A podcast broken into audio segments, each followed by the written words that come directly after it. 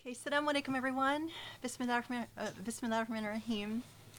Welcome to a Tuesday session. I'm so, so excited to welcome you to a Tuesday session again. It's been a while since we've been doing um, two a week. Um, you know, it's, it, it was interesting because this was our routine all of last year. So we really fell into a really, um, really good rhythm. It was pretty intense.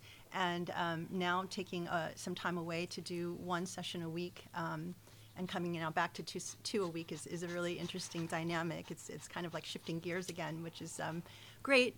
Um, and particularly apropos for today, because today is June 21st, it's the first day of summer. So it's kind of a good day to kick off um, a new, new thing. Um, and I have a very special guest in my lap today. Interestingly, this is Henry, as people might have known. Remember, Henry is our mascot.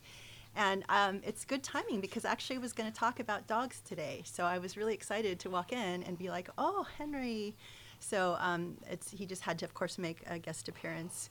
Um, but you know, spring. I mean, uh, summer is lovely. We've been doing a lot of gardening here. You know, I, like I love to reflect on how these halaqas kind of touch um, our lives in unexpected ways, and so it's very interesting because um, you know, Sharif has been really getting into gardening and um, reading up on plants. And I was doing a little bit of research on my on the side myself, and it's fascinating to discover that plants actually love classical music and they respond very well to classical music. Someone did actually a lot of research, and they flourish when they listen to beautiful music. Um, and then conversely, when they listen to rock music, they die. Um, and so they, I mean, they, they, I guess, bloom, but then they eventually die, and they're not happy about listening to rock music. So it's so fascinating, just the idea of, of that, you know, the impact. Um, and then the other thing that Sharif found out that I thought was fascinating too, is that plants actually are created in such a way that they they do better with human interaction. So you know, when humans get involved and you know um, tend to the plants and all of that, that that actually is something better. And so, again, just like pointing to just the beautiful, um, you know, design, um, alhamdulillah, that you know God created creation to depend on one another and need one another to flourish, which I think is just so beautiful. Um, so I wanted to share, just take a moment to um, share with you guys something that Sheikh and I have been really obsessed with in these last couple of days. I'm going to just put Henry down for a little bit. Sorry, Henry. Oh, and Henry needs special prayers. He's having a little bit of eye issue, so if everyone could please make some dua. Um, he just, yeah, he needs a little extra help. I'm going to let him go. so, um, this is what I wanted to share. I'm going to do a little bit of a screen share here.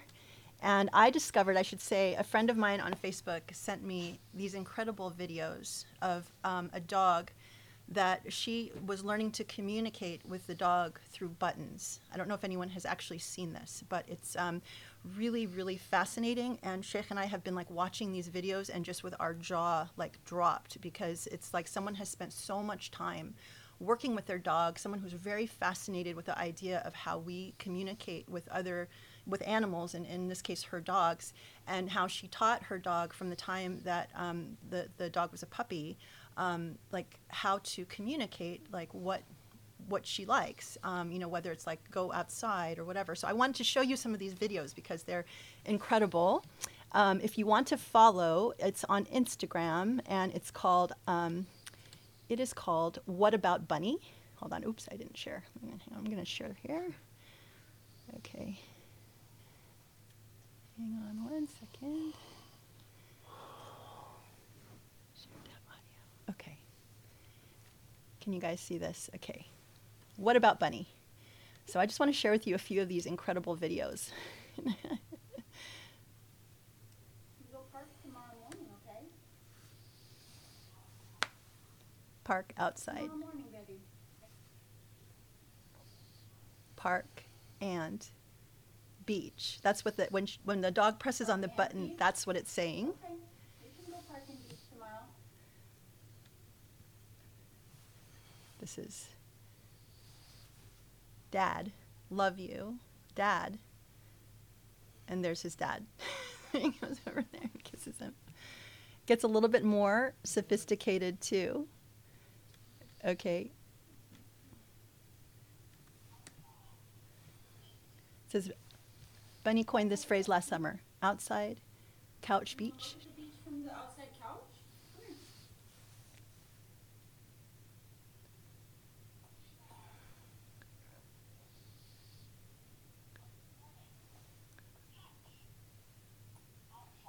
Small morning couch outside.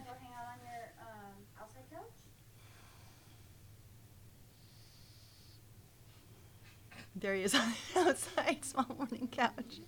Hi, belly. Okay.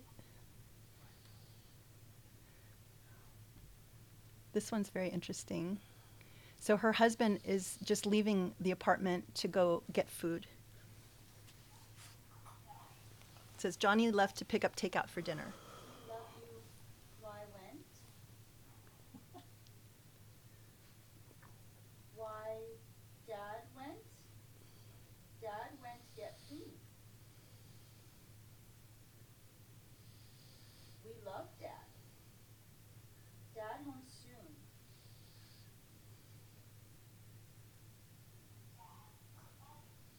Stand by, that's right. Stand by, that's right. Dad home soon. So this just goes on. She's got so many videos, but it's incredible. Oh, he- there's one more. This is really cute. So he just took a bath. He's mad. No. I'm sorry, baby. Now you what?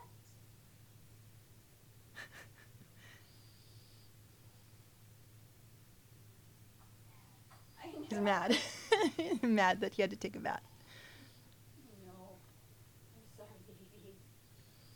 Anyway there's so many of these videos. It's so incredible and it just like underscores how amazing creation is and especially dogs. Um, so sorry to turn this dark but today june 21st is also the first day of the yulin dog festival in china which is where they kill dogs and they eat them and so this is something that um, I wanted to bring to people's attention because I mean I think maybe people have heard about this. It's honestly when I was looking at this, it just I could not stop crying.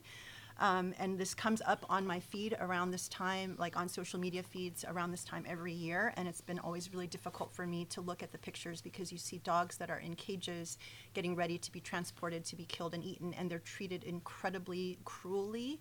Um, and so you find that there are groups like the Humane Society um, uh, International that are now raising funds. So I just want to encourage people to please donate. This is something that has been going on for a long time. Um, it's actually now in, in China, apparently. Um, it was fu- it was really th- they call it the the Yulin Dog Festival. There's nothing really festival about it. Um, the dogs are um, grabbed from people's homes. They're grabbed from the streets. They're just basically, you know, um, used by the dog meat industry to fuel, you know, their profits. Um, they they grab these dogs. They throw them um, in these trucks. They're horrifically. They're they're dehydrated. They're they're you know beaten by sticks. They're just jammed in these really small spaces and transported sometimes thousands of miles away to arrive at this place once a year where then the dog meat is consumed and they're terrified. They see the dogs themselves see what like other dogs in front of them get beaten to death and so they know what's coming for them. Um, it's a it's a horrific practice, and it's actually um, not anything I think tied culturally necessarily to like China's culture, but it's really just a profit-making industry. Um, and even I think if you look at the um, legislation, dogs and cats are not listed as livestock that can be eaten, but it doesn't matter because the traders do it anyway, and nothing is enforced. Um, but so there are people that are fighting this really evil, evil practice. Um, and you know, I've even heard that people, you know, purposely torture the animals so that when they're they're afraid, that apparently they think the meat tastes better. It's so barbaric and obscene. There are just no words for it. Um, and so I also wanted to take this opportunity then to highlight, um, you know, Sheikh has talked a lot um, about dogs, you know, in favor of dogs, and especially this is one of the few Muslim channels that actually, you know, supports and advocates, you know, loving dogs and treating them as the beautiful creatures that they are. But um, I wanted to highlight a video that the Sheikh did um, back in uh, September of 2018. It's called Khaled Abou El Fadl on dogs in the Islamic tradition and the dog meat trade. Because actually, there was a group of documentary filmmakers that came um, to us back then. They were doing a documentary about the dog meat trade in Indonesia, not in China, because, you know, obviously this is a Muslim country and that they felt probably there was more traction to go back to the tradition and say, well, what does the Islamic tradition actually have to say about dogs? You know, um, And so this is a really important video to share with um, you know people who you know who have a question about where do dogs stand within the Islamic tradition. But he addresses um, you know the ownership of dogs, the treatment of dogs, kindness to dogs, and obviously this was all in in the context of arguing against the dog meat trade. So just to say, you know, when you see like these sorts of horrible pictures and you feel like you just want to scream and cry and you know and um, go crazy. Um, you know, it's what one thing I guess we really can do from afar is at least donate and support those who are actively fighting the cause on the front lines, and then also educate ourselves. I feel really proud when I can say, you know, I want to point to this video and say, you know, we actually have something really important to contribute to the education about dogs in our, our Islamic tradition. You know, we as Muslims should not be the ones that are the most scared of dogs or the most fearful or, or you know, disgusted with dogs. Dogs are the most beautiful creation um, and examples to humanity for how we can actually be better human beings. So, you know, when you compare and contrast these two examples of like someone who loves and, you know, wants to communicate with this beautiful creature, and then you see on the other end of humanity what is happening with people trying to eat and torture dogs. Um, you know, it's, this is an important part of our world, and it's something that we can make a difference with if you have money to, to donate or, you know, you can write or anything.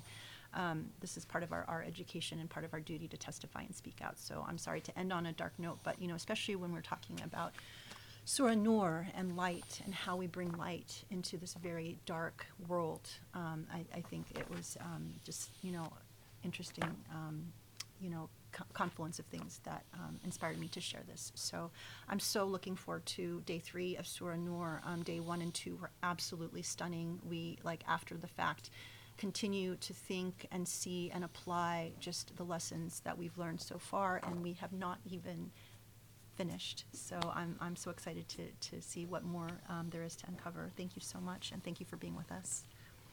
بسم الله الرحمن الرحيم سبحان الله العلي العظيم والحمد لله رب العالمين اللهم صل وسلم وبارك على محمد النبي الأمين المرسل رحمة للعالمين وعلى آله الميامين وعلى أصحابه المختارين وعلى من اتبعوا بإحسان إلى يوم الدين اللهم اشرح لي صدري ويسر لي أمري واحلل عقدة من لساني يفقهوا قولي يا رب العالمين.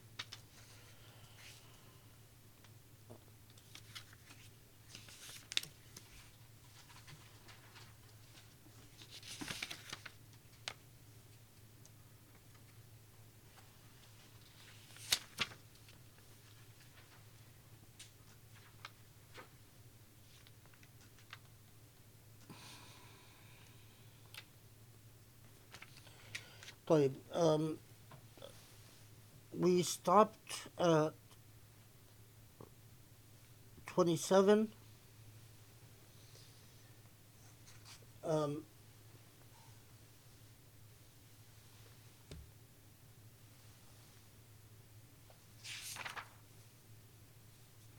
and we inshallah will proceed from there um,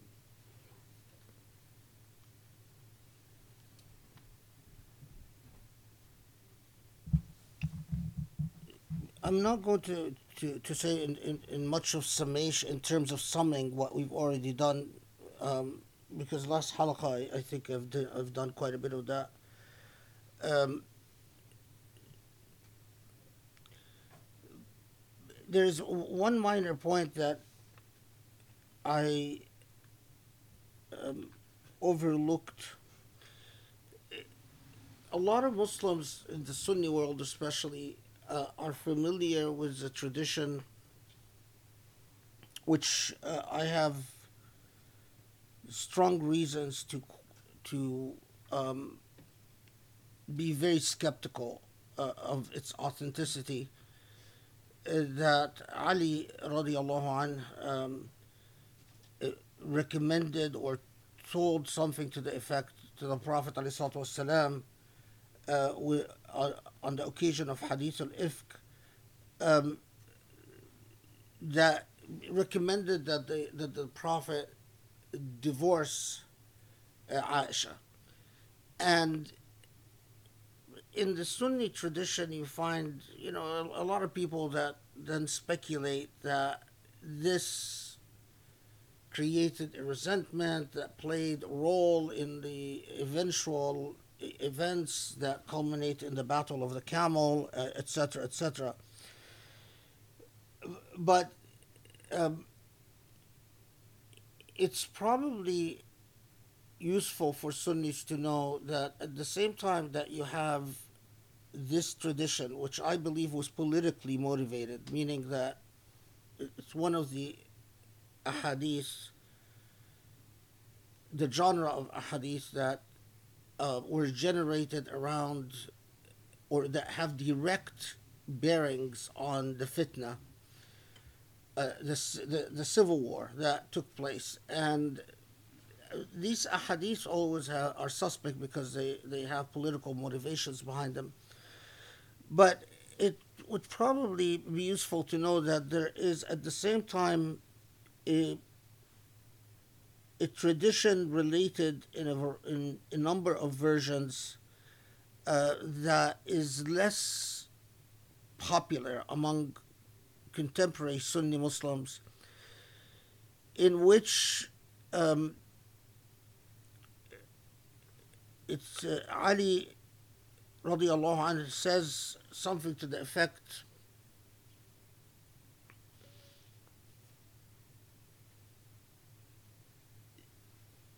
when when Ali hears the the about Hadith al Ifk, um, his reaction is to say, well, speaking to the Prophet, Allah defended you, or Allah defends you against all wrongdoing. Uh, and I think, uh, let's see if I can find some version of it.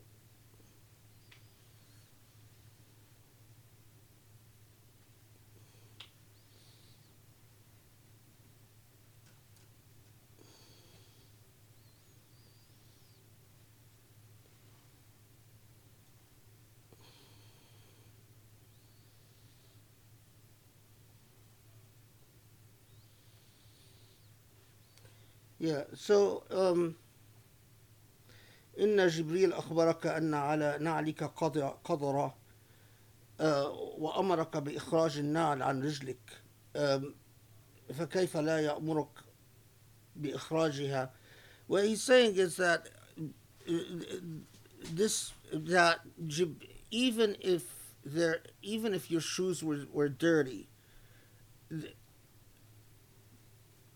you are you are in Allah's care to the extent that Jibril would come and tell you, your shoes are dirty, uh, take them off.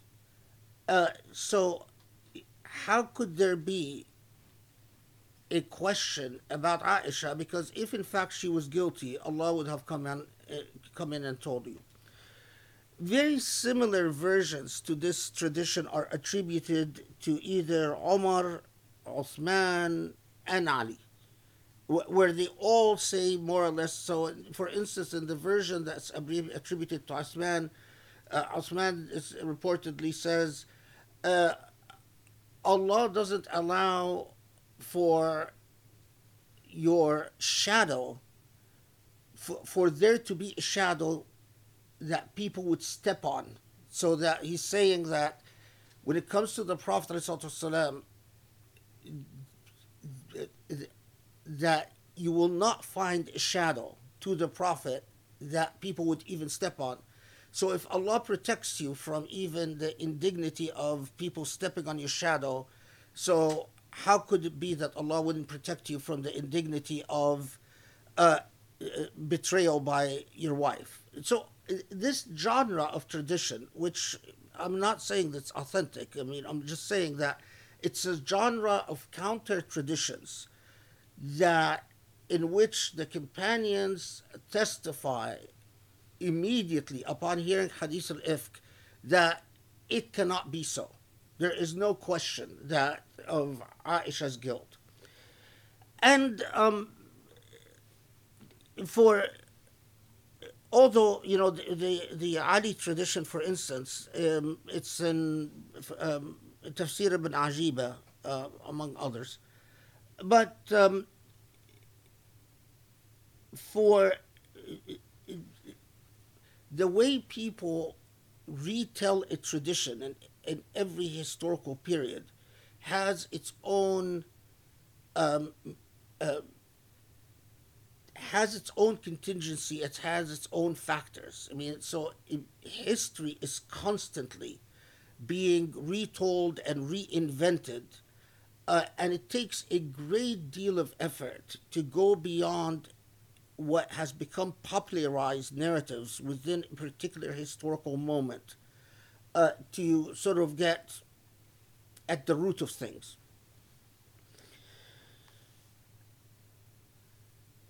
So, I mean, I don't put my my reading of the situation is that um, none of, especially people who were very close to the Prophet والسلام, uh, the Ali Bayt, um, none of them were implicated in Hadith al Ifk in any serious way. I mean, and, and none of them um,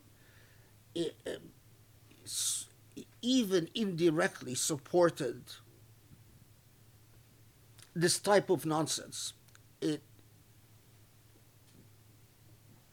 it just the the historical evidence that that any of the the the um, the close companions would have been involved in this is is just not there.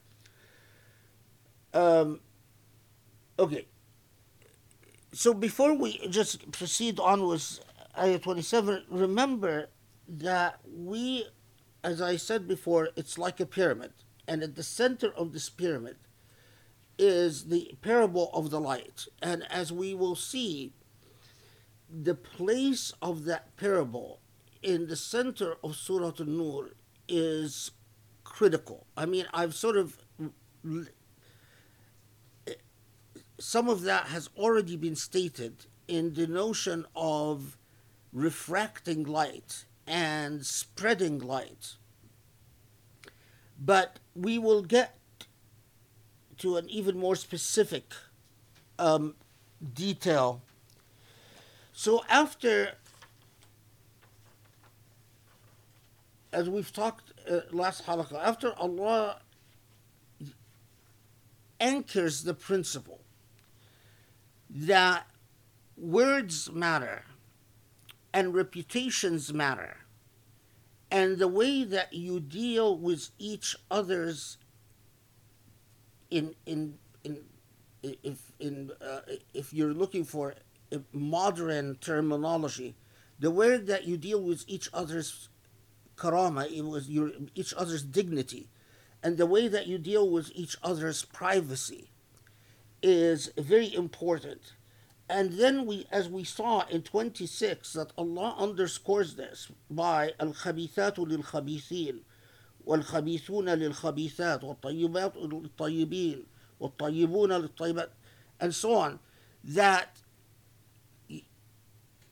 you are what you say, you are what you do. And if you engage in immoral conduct, don't pretend that you are defenders of fadila. Don't pretend that you are combating fahisha. Fadila means honor and, and goodness. And fahisha is, as we, we've said uh, before, um, is exactly the opposite. Good means lead to good ends, and good ends require good means. This is, this is very critical. Good ends requires good means. As we will see, this is core to Surah An-Nur. Don't think that the idea, the very tempting idea that, well, you know, since my motives are good, my behavior can um, be excusable. It doesn't work that way. This is the nature of morality. And to the extent when Allah comes and comes and says, Al Khabithatu lil Khabithin, lil khabithat. Al is not just it, Allah doesn't say al fasiquna lil fasiqin, you know, the, the those who are uh, sinners, for instance. But al khabith, khabith is um, uh, how does um, Muhammad Asad translate that word? No, he just tra- translates it as corrupt women for corrupt men. Khabith is, I mean, you could say, cor- a cor- you can translate fisk as corruption or al fasiqun as the corrupt. But khabith is a corruption that with an element of treachery, fraud, and dissimulation. So if someone is a khabith, it is someone who is not just corrupt, but also not straightforward. So if someone who pretends to be something, for instance, so the, the relationship be- between khubth and nifaq is very intimate. Because khabith is someone who put on, puts on airs. Uh, and while they might pretend to be moral, in, in fact, they are immoral. And even worse, while they might think that they are moral, indeed, in God's eyes, they are immoral. And when Allah comes and says, and it's a very, it's, if you were involved in Hadith al Ifk, if you were among those who engaged in this talk, and Allah comes and describes you as khabith, this is very devastating because Allah is saying, you are, khabith is the lowest of the low.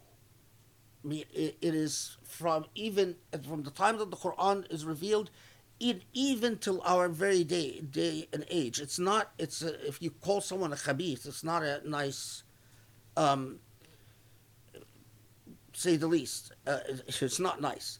Um, so, the fact that Allah comes and says, "Listen, you know, you, you act like a khabith, you are a khabith," and don't pretend that just because you go around saying I am with the Prophet والسلام, or that I am, for instance, related to Abu Bakr, as we saw with Khabbab, or that I hang around the right types of people, it's not going to get you off the hook. Regardless of how Allah knows the truth.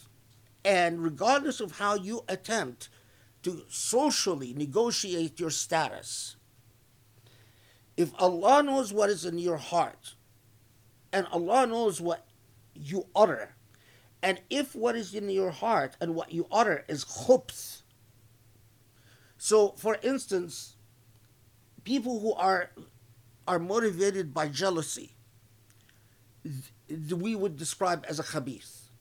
People who try to pretend like they're your friends, but in fact they're very jealous of you and they try to hurt you behind your back. That's a khabith. And it's like Allah saying, Well, I know who you are. And so if you want to be a tayyib and belong in that category, you better cleanse your heart. Because if I know what is in your heart, then your place will be among the Khubatha, which is a horrible status to be in.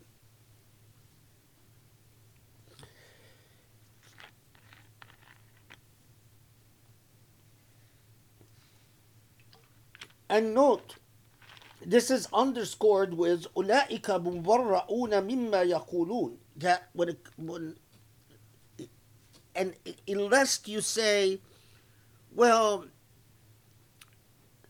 um, you know, really, it, it, no, Allah's not saying I am a khabis because Allah's not necessarily talking about hadith of ifk here. Allah underscores. No, indeed, I am talking about those who got implicated, those who were guilty by being implicated in this sinful episode, and those who did not. Now, and, and remember, all of this was prefaced with ittiba khatawat shaitan, following in the footsteps of shaitan. So you you get the point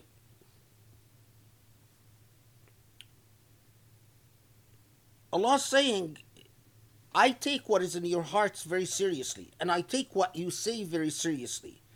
And I, you're not, you can't fool me about, you know, all the, the, the social posturing that people do, and the positioning, and the excuses, and the egoism, and all of that. Clean ends, clean means they go together. Now, with that, then Surah An-Nur takes us to another element in dignity and privacy. By coming in and saying,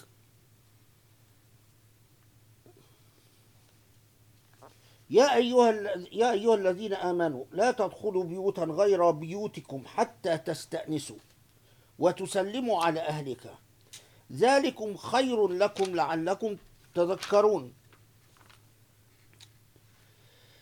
28 فإن لم تجدوا فيها أحدا فلا تدخلوها حتى يؤذن لكم. إن قيل لكم ارجعوا فارجعوا هو أزكى لكم. والله بما تعملون عليم. ليس عليكم جناح أن تدخلوا بيوتا غير مسكونة فيها متاع لكم. والله يعلم ما تبدون وما وما تكتمون. Okay, so this is now from 27 to 29.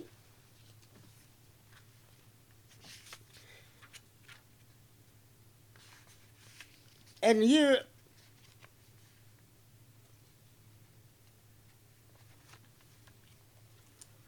you pause and reflect about what is the moral principle that is being underlined here. The sanctity of space. So Allah emphasized the sanctity of honor, the sanctity of the word. Now, and, and in this dynamic of means and ends, if I am elevating a, a society that learns to respect one another's dignity, and one another's honor. Well, you are not going to get there. You are not going to get to that nur unless you understand the sanctity of space itself. Now, there are a lot of ahadith, um, again, that, you know, uh, some claimed were occasions for revelations Others said, no, they were not occasions of revelations, but they're sort of relevant to the revelation. Um, so, for instance, there's a hadith um, that um, the that the Prophet ﷺ had a servant girl called uh, Rauda, and that there a man stormed into the home of the uh, prophet. He wanted to talk to the prophet, and he just came in, and um, without you know, uh, without saying, seeking permission, just just walked in, and that the prophet والسلام, t- tells Rauda, um, go علميه was Salam that he tells uh, Rada, go talk to this man and and and tell him to have manners. To, to tell him to say, you know, to, to, ask permission before just barging in, and to say Salam. Um, uh, there are other traditions that sort of interesting. Um, th- this one um, about Ibn Abbas, that Ibn Abbas was so um, shy and and so modest that when he would want to ask something of uh, um, well, it doesn't tell us other than uh, uh, and yet Sahaba that he would go to one of the, the Sahaba and would have a, a question. He would go to the home and he wouldn't knock. He wouldn't uh, or say or seek permission to, to enter. He would just sit at the front door and wait. And that then it's reported different. Some uh, there's versions that say Abu Bakr, others that say Omar, others that say Ali. Anyway, that but what, whatever the version is that the Sahabi would co- would eventually come out the, the house and say, "How long have you been waiting there?" And he says, "You know, whatever, long time." And you'd say, "لو أخبرتني بمكانك," if you would have just told me you're here instead of just waiting, and so you know you have other versions that either address those who barge in or address those who are extremely shy and won't even ask for permission.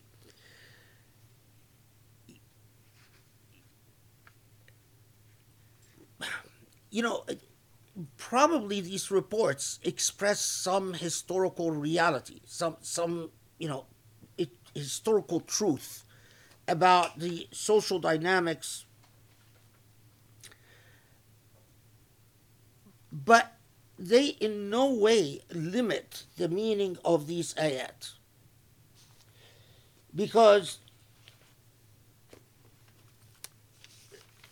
the umum al-nas, the, the, the, the, clear statements of this, of this revelation is that don't enter a home without giving appropriate notice. And then Allah doesn't stop there, but emphasizes that if there is no one there, don't go in. So if and if in fact you are told I can't I, you are not given permission to enter that قيل لكم رجعوا if, if you if you are t- basically turned away you don't have permission to go in now just 27 and 28 what is being articulated here? It's a right to privacy. I mean, it is, it, the issue is not a technicality. This is, this is a, a, a principle that the sanctity of the home and elsewhere where Allah repeatedly tells us, La tajassasu, you cannot spy. The, the, and as we will see homes back then didn't necessarily have doors. It later on, and, and we'll talk about this more specifically. Um, or it would have just one door at the front, but the rooms wouldn't have doors, but would have some type of partition, some type of curtain. Um, this is due to uh, poverty. I mean, and even if you go to rural areas and um, in a lot of um, countries where you know you still find that reality that homes could be built where a, a, room doesn't necessarily have a door but has some type of partition, even till today. Um, but nevertheless, coming to this society, which you could think to yourself of all the things that this society is has to deal with, is it really core that you teach society the right to privacy? And clearly the answer from Allah subhanahu wa ta'ala is yes. And reflect upon that because we find especially there there's a there's often people who think that they can build civilizations or they can build a nation or they can build a, without a foundation of rights. Rights are core to justice. Without rights you have no justice justice is a balance between duties and rights so when you think you can build a society, a nation upon strength of armies or the brilliance of a charismatic ruler or if you understand the Quran, even with the Prophet there, it doesn't. It, Allah comes and says, "No, learn to respect each other. Learn to honor one another. Because if you don't know how to honor one another, you will not emanate light. It is, unfortunately, this had not been proper or adequately developed in um, Islamic norms.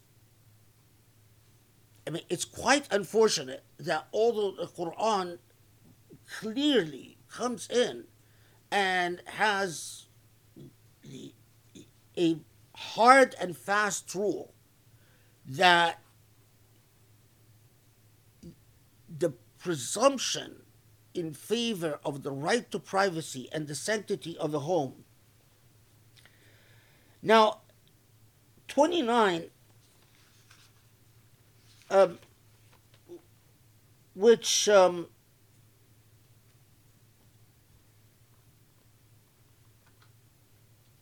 well, anyway, so 29 refers to common public areas. So uh, let's see the translation. On the other hand, you will incur no sin if you freely enter houses not intended for living. So yeah, that's why Muhammad Asad translates it as houses not intended for living in, but serving a purpose useful. But always remember that God knows all that you do openly and all that you would conceal. So when it says بيوتا غير مسكونة فيها متاع لكم these are common areas where people, for instance, stored merchandise um, or areas for common usage. So the Quran, in a word, just differentiated between private spaces and public spaces, just in these ayat. And again, what amazes me as a, a legal historian and a comparative law scholar that this distinction between a private space and a public space and the, the, the, the rights that attach to private spaces and the idea of common usage um, is just way ahead of its time. I mean, eventually these concepts develop in the common law and develop in the civil law systems, but the it takes a very complicated history for even the distinction between a public and private space to develop in both of these legal systems. And the Quran just so seamlessly just states it out and just puts it out there. Okay.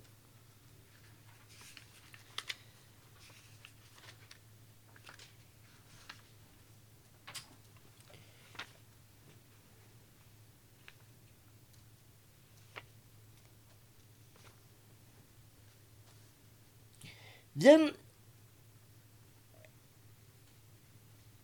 core to this idea of privacy and dignity is غض البصر.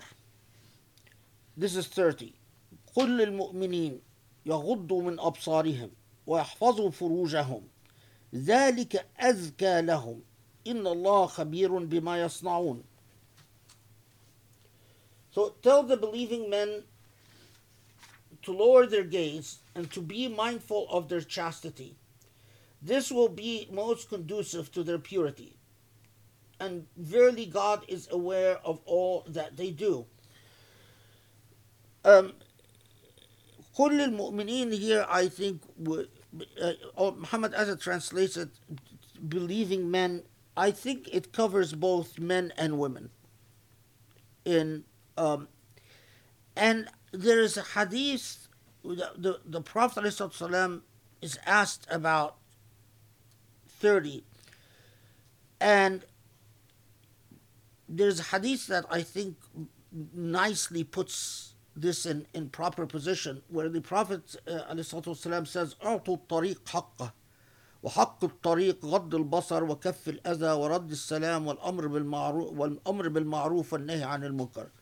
So, أعطوا الطريق حقه. Any public space, in the same way that private spaces have their right, and private spaces, the right of private spaces is privacy. That this is the space of the person who's there, and no one has a right to intrude upon the space. But when it comes to common spaces or public spaces,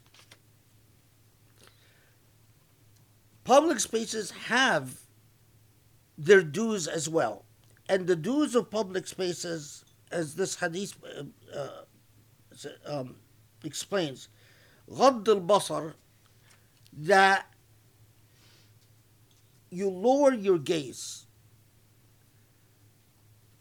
Meaning, just because people are in public spaces, they are not free game or they are don't that does not give anyone the right for people in public spaces to become targets of undue attention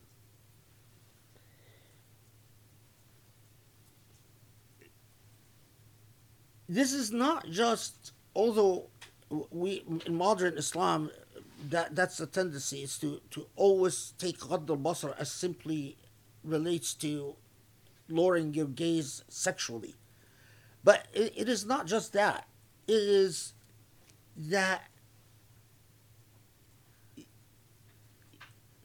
you don't you instead of you be be mindful not to exploit the vulnerabilities of people in public spaces so as to turn them into spectacles.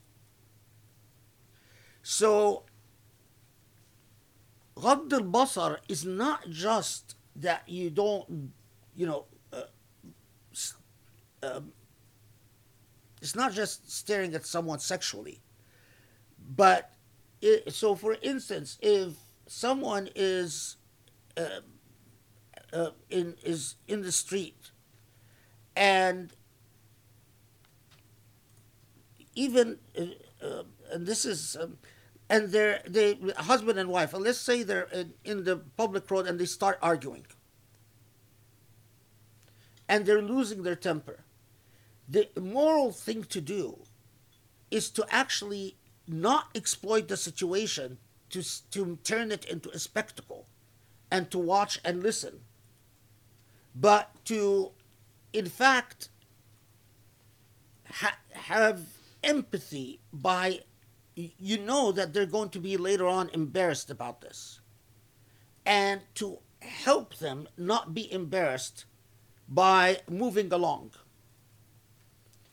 That you, you treat public spaces in such a way that you preserve the dignity of human beings regardless of the circumstance. So i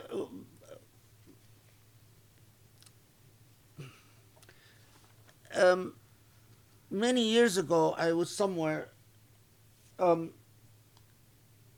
and unfortunately i saw uh, someone got someone was it was a got hit. She, this was a schoolgirl and she was crossing the road and she got hit with a car. And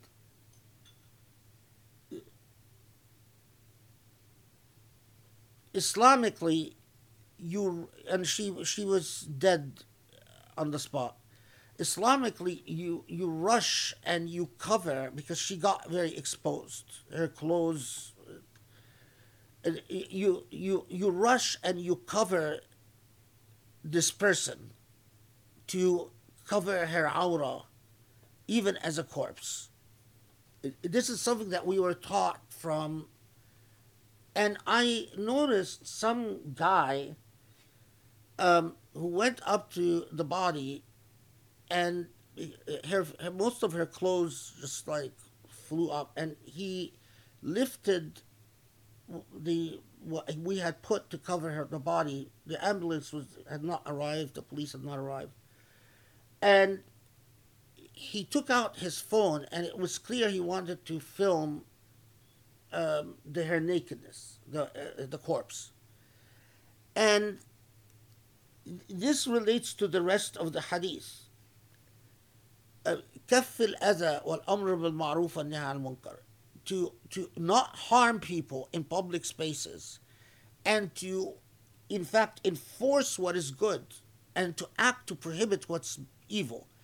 So when you know when i saw this i grabbed the phone from his hand and and frankly i mean i, I grabbed it and i threw it on the ground stepped on it, uh, it yes you could say it's not you know you could turn away and make it not and i knew what he was doing. He was he wanted to film it so he can post it because it's you know this is um, what people do these days.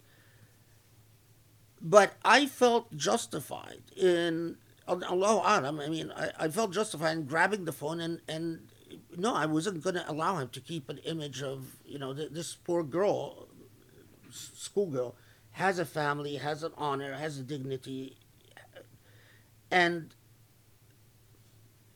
um, anyway, you you you get what I'm saying.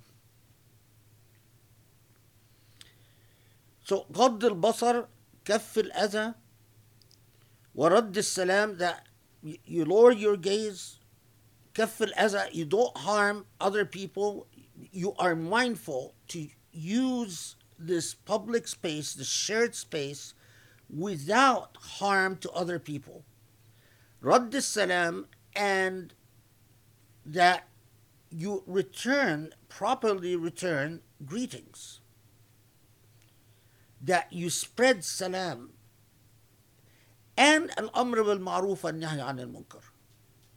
I mean, a remarkable set of moral precepts about public spaces from the Prophet. ﷺ all in response قل للمؤمنين يغضوا من أبصارهم this is 30 right? ويحفظوا فروجهم tell believers that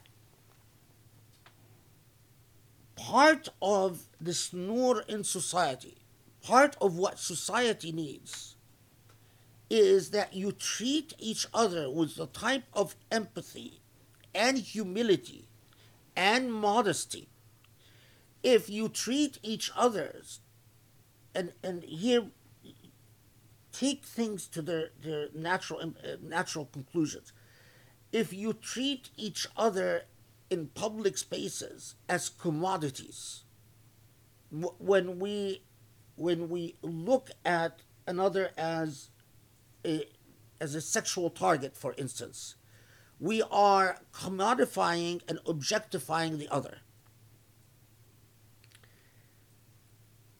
By commodifying and objectifying, you are forgetting the humanity that is in the other. And the humanity that is in the other is the source of the right to privacy and dignity. So, this is, how do I just this is a whole moral attitude towards public spaces. I am dealing with fellow human beings who have as much of a right to be in this public space as I do.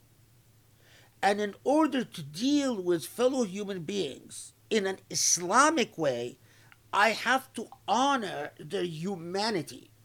I cannot look at them as simple numbers or simple commodities or objectify them in some fashion.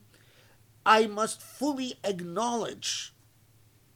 So that is why it is extremely un Islamic to be opportunistic. So, you know, it, it is, if you are, um, let's say, in, in a space and the wind blows and someone's clothes becomes, uh, you know, are, are lifted, you, you turn away because if you don't honor the public space, the infraction is upon the dignity and the right of privacy of a human being. Um, it's like the, the example of this poor girl that got killed, you know, was killed and her body exposed in, in the street. Um, I remember during the events of the Egyptian Revolution, soldiers attacked a woman and her. Uh, I don't know if they did it intentionally or, or not, but sh- it became a very famous picture with this woman being dragged on the on the streets with uh, her brassiere showing her her shirt or whatever she was wearing was ripped off and you could just you see her brassiere and so on. That's exactly the type of un-islamic behavior. Even looking at a picture like that leave alone taking that picture. Um, you know i remember people saying things like commenting about the fact that she was wearing colored a colored brassiere and saying you know she must be uh, of loose morals because she was wearing a blue brassiere. I mean, how more un-Islamic can you get? It's. I mean, if you want a, a, a barometer of how far away people have deviated from the Quran, these are these are uh, symptoms of deviation of how far people have deviated from the Quran. Okay, and obviously, so this is all in Ghad al-Basar, and we can, you know, Ghad al-Basar is, if it's not just lower, it's not just sexual enticement. Ghad al-Basar is an entire philosophy of life. Remember when I told you the hadith that two thirds of a, of a Muslim is tajahul, is to avert it's avert everything. Two thirds of the morality of a Muslim is to mind your business. That's part of the, the philosophy of Ghadd al Basar. To mind your business, to not be eager to talk about the affairs of people. to respect people's privacy, to not be eager to violate people's privacy, to internalize modesty and humility. It is not. It is not, and it is not a, a an admirable quality that you are um, jari. Um, uh, what is how do we translate shari? Um, bold or bold? Brash. Brash. Um, you know that you can talk about the, the quality of modesty and humility and you internalize it out of respect for others. So it, it is not modesty and humility if you don't talk about other people, but you have disdain for other people. If you basically think all other people are not worth your time, that, that's not what that's not the, the, the philosophy of Ghadd al-Basar. Ghadd al-Basar is because you truly understand the rights of other people, the, the right to privacy, the right to be, in, if, if they experience moments of vulnerabilities, that, the, that, that does not entitle you then to exploit these vulnerabilities. So, among you know the um, I mean, these are uh, from old days, right? Uh,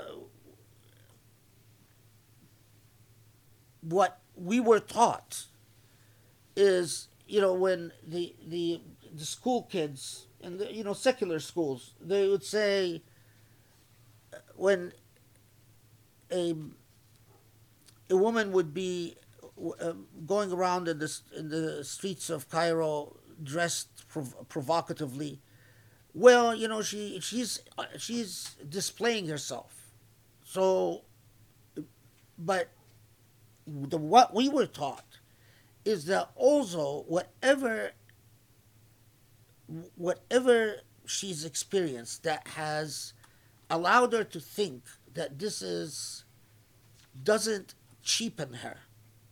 It is our obligation to preserve her honor, to respect her dignity by not looking at her, even when she puts herself on display. So, and of course, I, I mean, I remember, um, of course, in Egypt, like the the, you know, you hear things like Salafi because mostly most of us would walk around in jalabiyas and, you know, we had like these, uh, you know, uh, the, the facial hair that would pass for a beard uh, when you're very young. Um, and if you happen to live in um, in a, one of our shuyukh um, lived in um, forgot the name of the street. Um, anyway, it's it's a street that just full of has have, have, is frequented uh, by Arab tourists. Um, yeah, fill in the blanks. And, you know, if, if, if there was an uh, image that, oh, these, these, um, these talaba, the, the, the Islamic uh, students, um, people would laugh at the modesty and the, the humility and the fact that you you you know you avoid looking at things. It, it is not out of weakness. You don't do it out of weakness. You do it out of respect to the dignity even when people compromise their dignity your attitude is i am not going to play a part in that because i know what what values should be in a public space. Okay. Then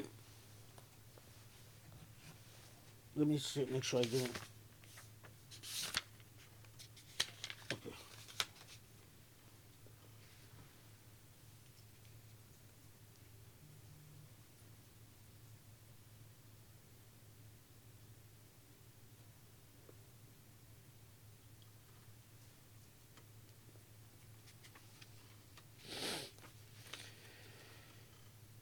Okay, so then we come to uh, 30.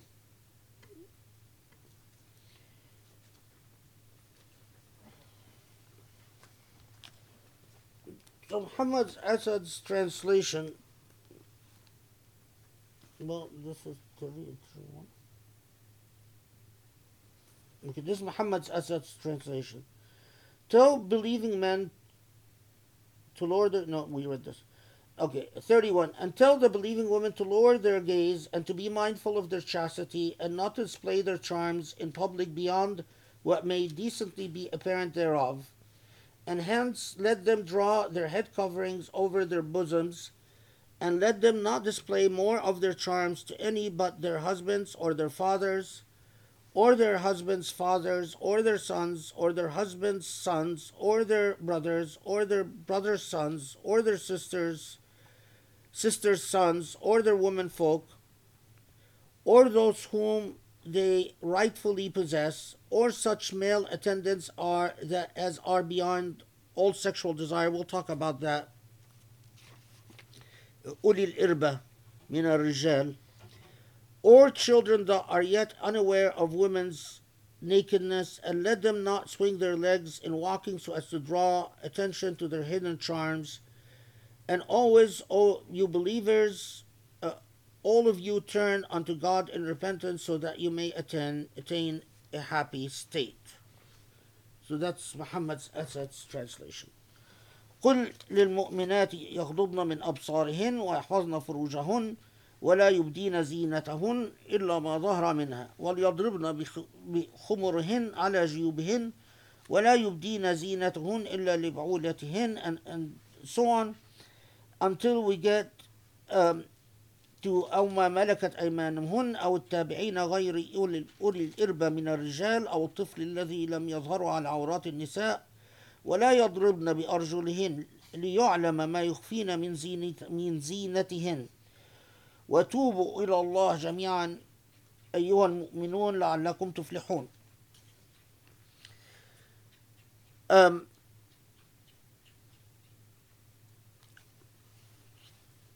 so it is widely reported that the Arabic um, goes something like th- something like this, or I'm paraphrasing. كانت النساء على عادة الجاهلية يصدن خمرهن من خلفهن فتبدو نحورهن وقلائدهن من جيوبهن وكانت واسعة يبدو منها الصدور وما حواليها. So what this is saying is that the practice in Arabia um, and it's whether it was Med- well, it seems like it was both in both in Mecca and Medina is that we know that men were turbaned and women would wear a scarf or a head covering called the khimar but the practice in pre-Islamic Arabia was that they would put the khimar instead of the khimar coming down they would put it to the back يصدرن الخمار من خلفهن so it would be tied to the back leaving the chest area exposed and that the juyub which is the opening in the chest area was in the practice of pre-islamic arabia uh, probably both in mecca and medina was that it would be wide open. So because of the wide opening what the cleavage would clearly show, um, and then they would a lot of times wear qala'id, um, uh, necklaces, not not the the modern thin, you know, uh, decorative necklaces, but uh, the if you've ever seen traditional qala'id or traditional necklaces, um, they they could be, you know, quite thick. Uh, they're, they're quite decorative and they would come now but still the chest area would be quite exposed um,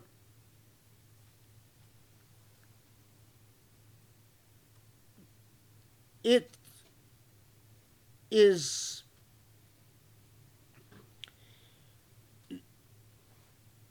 and this revelation which comes and says that cover this chest area. Instead of the khimar being tied to the back the khimar then is tied to the front to cover the chest area um,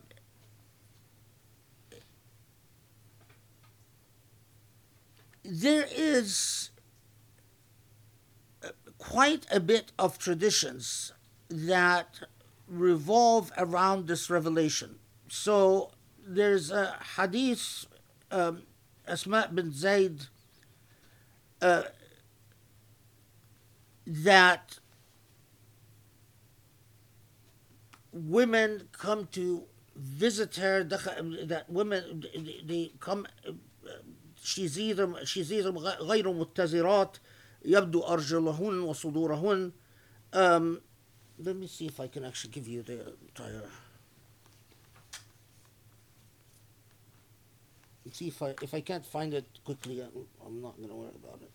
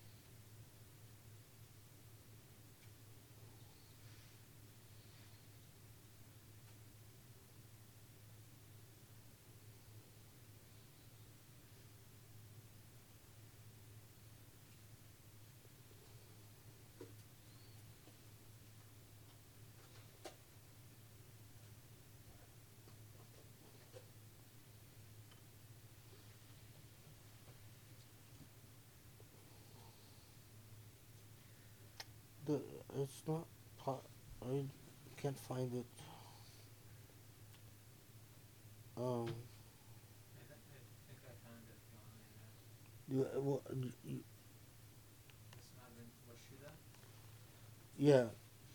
Uh, is this the the one that says that the woman would enter upon her غير متزرات?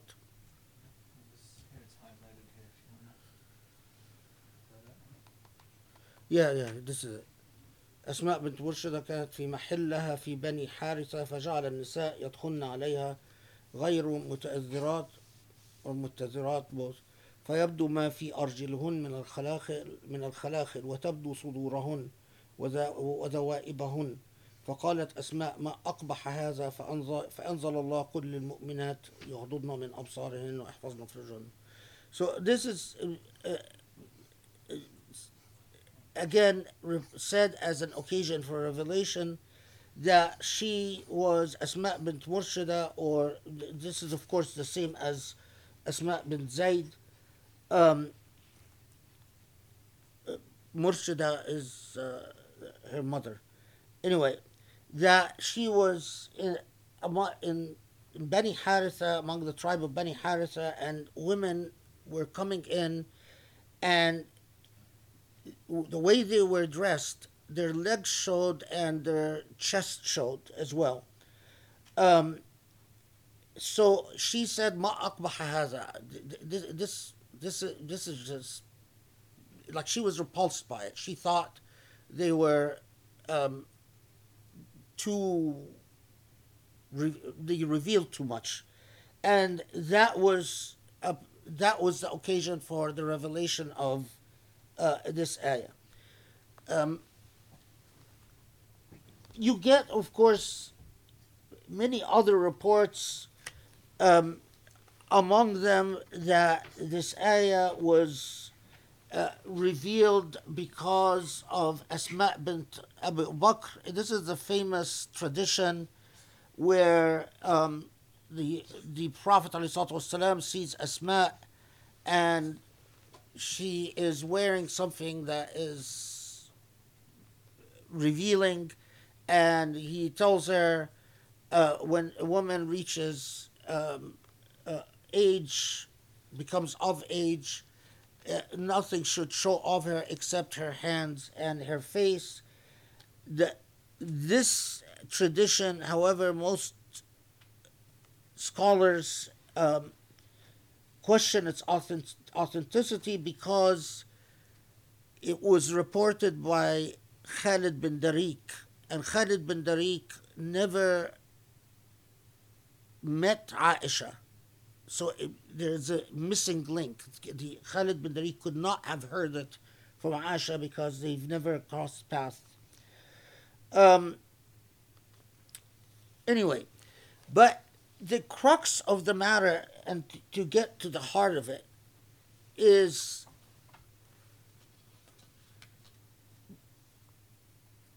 most classical sources understood this to require both a khimar, a head cover, and a head cover that, at least in, in Surah An-Nur, that covers the chest area so that the khimar, instead of being tied in the back, it would come to the front and be tied in the front. And that the, also, as we will see, it says something about covering the legs. Well, let's get to it. So, and furthermore, that that the practice, pre-Islamic practice, of women wearing necklaces that they they, they were like jangles. They would make noises as women walk. So y- they would bring attention, and it wasn't high class women that would wear that. It was women that w- would, as reports say, that the uh, women who uh, who wear ankles that sort of jingled and make distinct noise um, were women in prostitution uh, because they would bring attention to their legs and they would wear things that have a slit so that you can see the leg and this was a way of advertising um, her availability and that ولا يضربن بأرجلهن, بأرجلهن ليعلم ما يخفين من زينتهن is, is a prohibition of that and say don't bring attention to your legs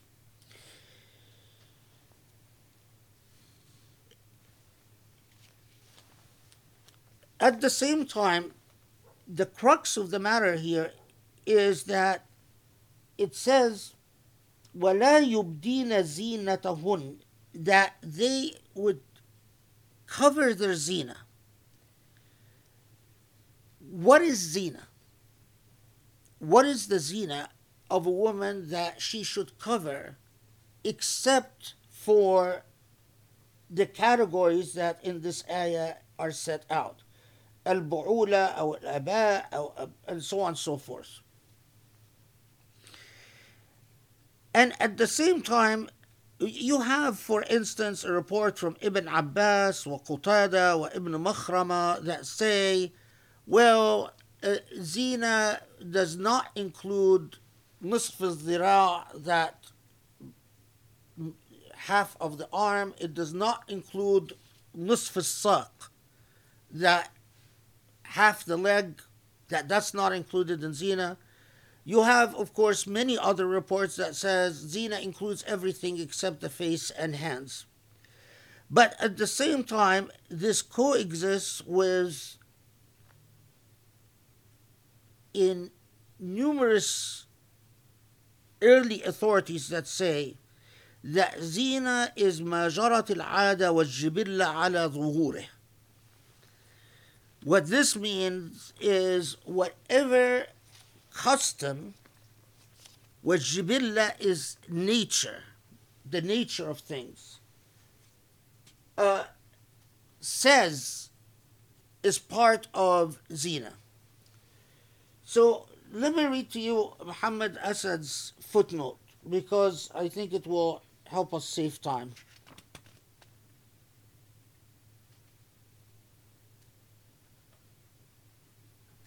Yeah. So he says, yeah. My interpolation, this is footnote 37. My interpolation of the word decently reflects interpretation of the phrase illa ma zahra minha by several of the earliest Islamic scholars and particularly by Al-Qifal, uh, quoted by Razi, um, as that which a human being may openly show in accordance with prevailing custom, al-'ada jariyah Although the traditional exponents of Islamic law have for centuries been inclined to restrict the definition of what may decently be apparent to a woman's face, hands, and feet, and sometimes even less than that, as I said, some of them said half the leg or half the arm. He continues, we may safely assume that the meaning of illama zahra minha is much wider and that the deliberate vagueness of this phrase is meant to allow for all the time bound changes that are necessary for man's moral and social growth. The pivotal cause in the above injunction is the demand addressed in identical terms to men as well as to women to lower their gaze and be mindful of their chastity. And this determines the extent of what at any given time may legitimately, in consonance with Quranic principles of social morality, be considered decent or indecent in a person's outward, outward appearance. Um, I'll, I'll go on. Footnote 38 is probably also helpful. The noun khimar, of which khumur is the plural, denotes the head covering customarily used by Arabian women before and after the advent of Islam.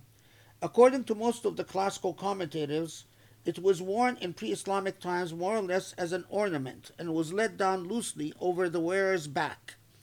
And since, in accordance with the fashion prevalent at the time, the upper part of a woman's tunic had a wide opening in the front, her breasts were left bare. Hence the injunction to cover the bosom by means of a khimar, a term so familiar to the contemporaries of the Prophet does not necessarily relate to the use of a khimar as such, but is rather meant to make it clear that a woman's breasts are not included in the concept of what may be decently be apparent of her body, and should not therefore be displayed. So, what Muhammad Asad is saying, and what I tend to agree with, is that word zina, what may appear of a woman, is very much like the concept of modesty, and we'll talk about tabarruj in a second. Like the concept of modesty, is bound by custom, practice, habit. The pivotal point is modesty. Is it mandatory that a woman covers her hair? In my opinion, and God knows best, note that the, that the mention is bring the khimar to cover your chest. But there is no normative statement that you must indeed wear the khimar. That's, in my opinion, and Allahu Alam. Does this mean all these women who wear the khimar, wear the hijab, should take it off? Absolutely not.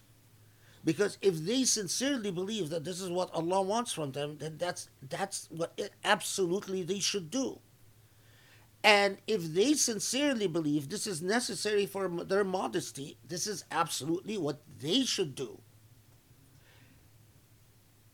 And moreover, there are parts of the world where if a woman is not wearing khimar, not covering her hair, it would be immodest. As there are parts of the word, world where if a woman is not covering her hair, it doesn't mean that she's immodest.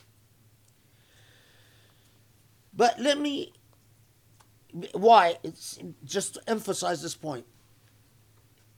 Is Allah, by saying, bring your khimar upon your bosoms, is Allah saying you must in fact wear the khimar?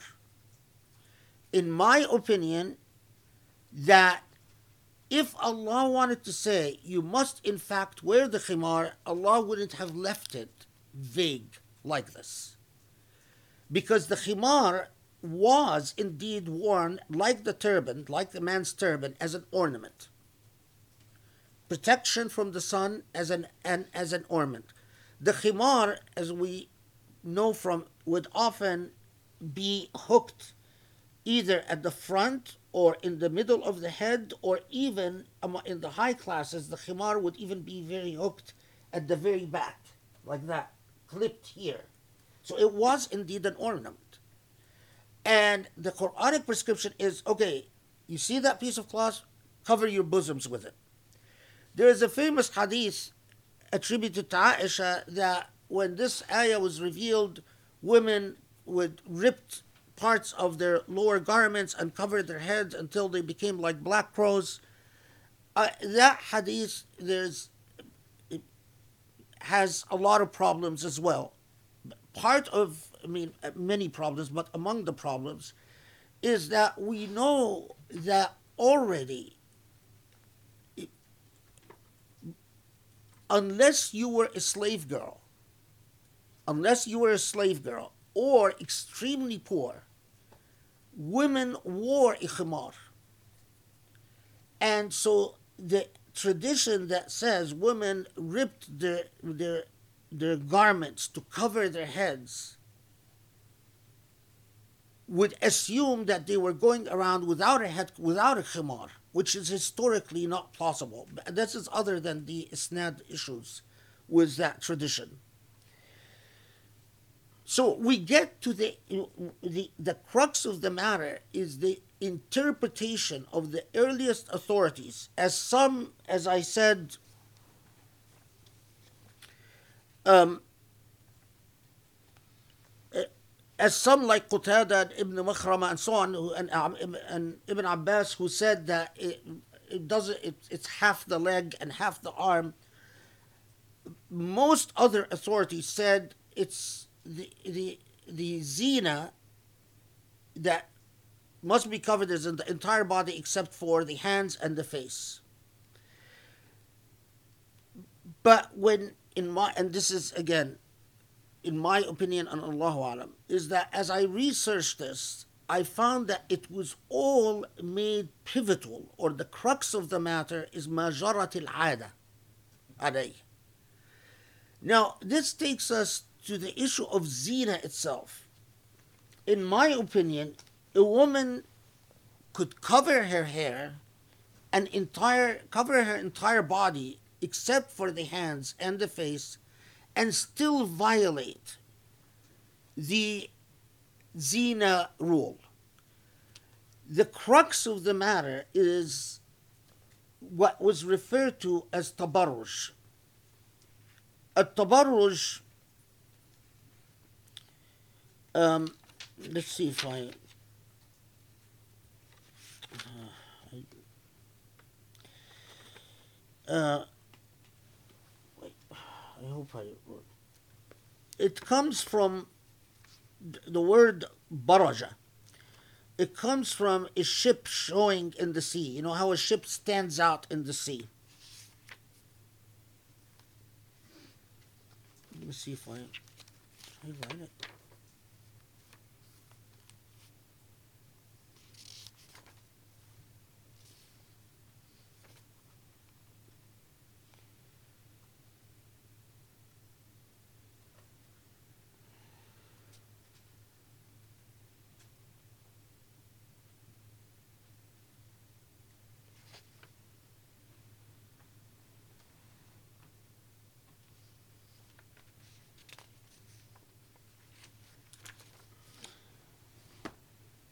Okay, I, I, di- I didn't write it, but so I can't quote it. But um,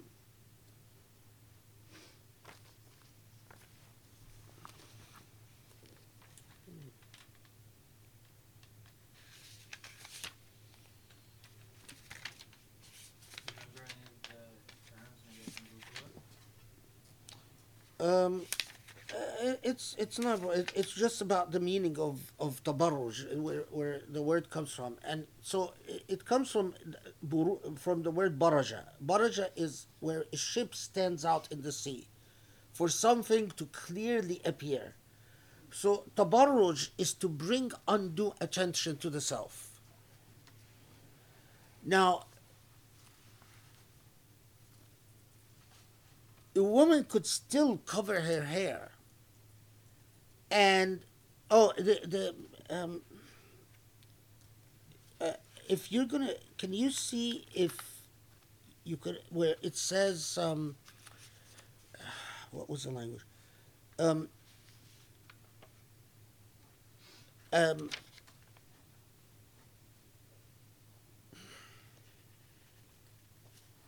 uh, none of the languages coming to me subhanallah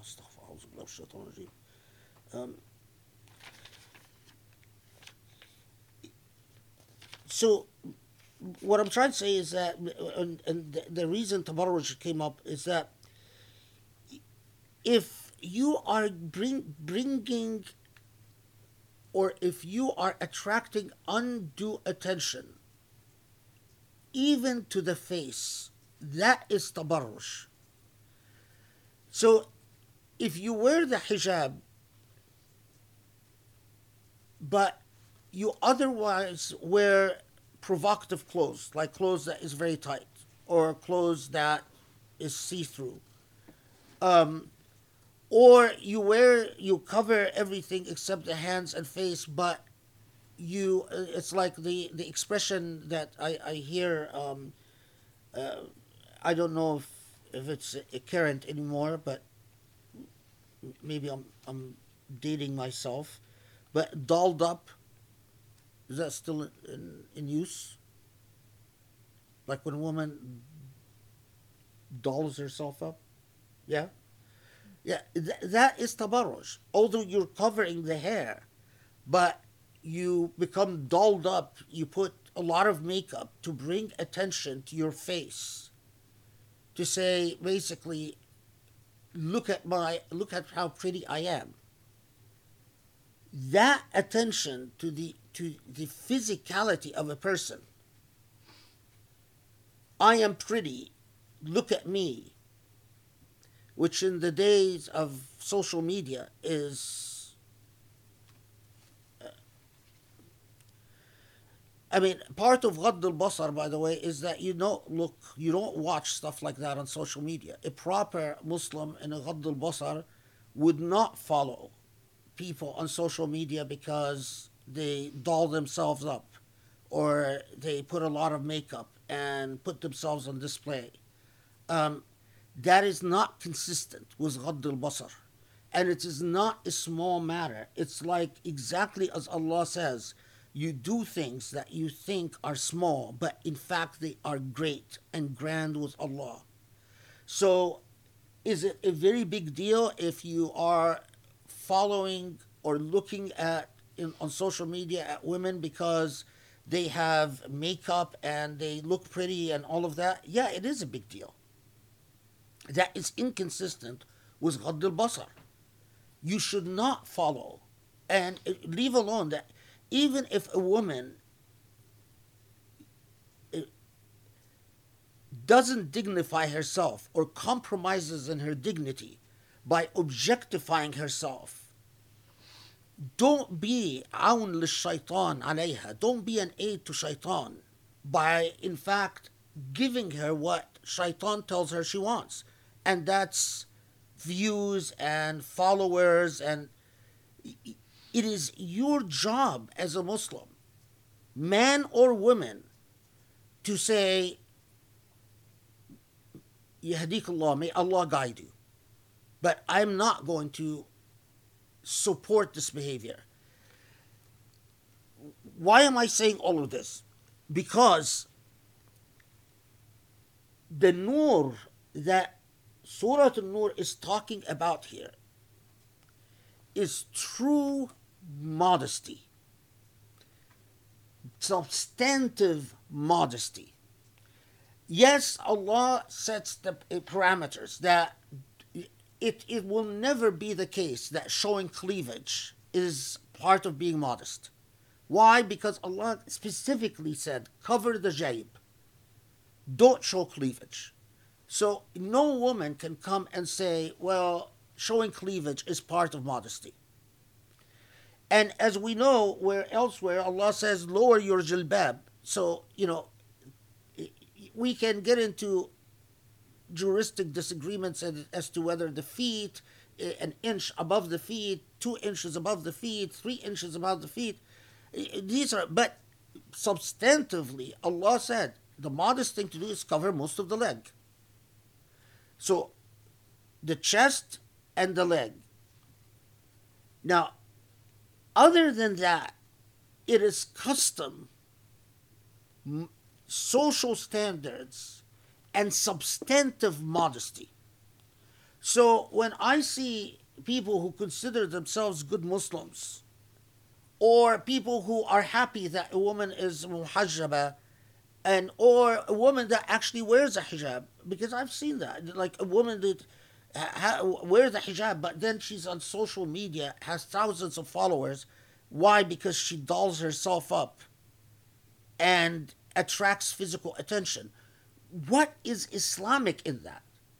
Social media is public space. That is the public space. Are you helping shaitan in a public space or are you obstructing shaitan?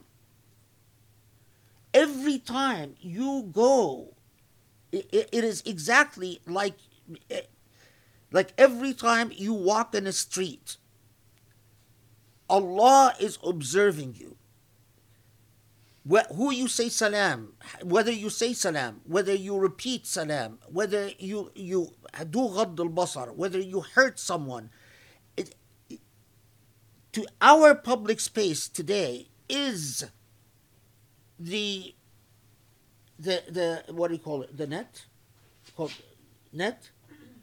Th- that's public space. So every time you go there and you hurt someone, what did the Prophet ﷺ say? That you do not commit other, you don't hurt someone. So every time you go on social media and you curse someone, you ta- you slander someone, you backbite about someone, that is a huge haram. That's fahisha. That is fahisha, people. Fahisha you are committing exactly what Surah An-Nur tells you not to do. Every time you go and you start uh, surfing and watching things you shouldn't watch, and I'm not even talking about something as, as extreme as pornography, I am talking about s- supporting anything that shaitan would be happy about. Don't so, لا تكن عونا للشيطان don't be a support to shaitan and when a young girl finds that she's getting attention because of her makeup and she's getting attention because of her physical appearance instead of her intelligence and good moral character and the soundness of her opinions you are being awn to shaitan. You are helping shaitan. You are as assisting shaitan in corrupting the soul of this person, in objectifying this person, in telling this person commercialize your dignity and your privacy. Which you, although instead of telling her, your body is not yours and your looks are not yours. And it is not you are simply entrusted with these things. You are telling her go ahead turn yourself into a commodity. And we will applaud you by you know following you by giving you thumbs up by doing whatever people do. In the same way you are but at the same time you can't go on the net and curse her or hurt her or malign her because that is eza look at how allah teaches you to flood your space with light when Allah tells us that uh, this message came to take us out of darkness to light, instead of khubs, instead of khubs, tiba. Tiba has the beautiful nectar of flowers. Tiba is has the, the beauty of beauty. It's it's light. It is kindness. It is generosity. It is hamiyya. It is to care about one another, to protect one another. That is tiba. Anytime that you turn a human being into a commodity, that is not tiba. Anytime you turn into a human being into a target practice, let me, you know, slam you as, as harsh as all the harsh words I can muster, that is not tiba. Anytime you perpetuate ugliness in public space, that is not tiba. That's khubth. And khubth and fahisha are close twins. And they originate from one source, shaitan.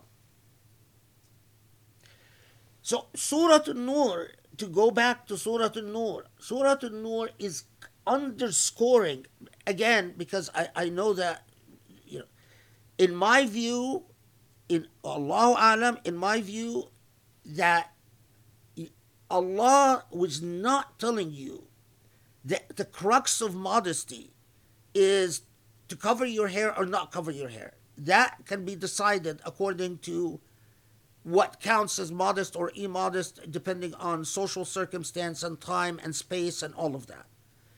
But what Allah was saying is pay attention to substantive modesty. Do not cheapen yourself. Do not commodify yourself. Do not teach yourself to violate your own privacy. If you get to the point where you say the purpose of my body is to put clo- to to commodify, commodify myself to people, you have violated your own honor. Okay. Um, there is um,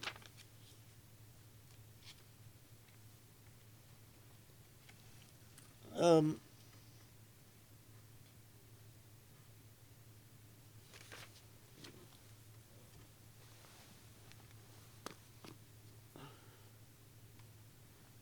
Shall I share with you? Um,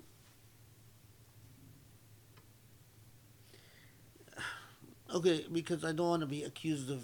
Uh, I mean, now I'm obsessed about uh, my going to. Okay, so I'll, I'll. Okay, take take a deep breath, and just because this is going to, it, it, it requires a little bit of. It requires that you pay attention you know you can't be busy doing anything else as you as you listen to to, to this snippet okay so notice that the ayah goes on to say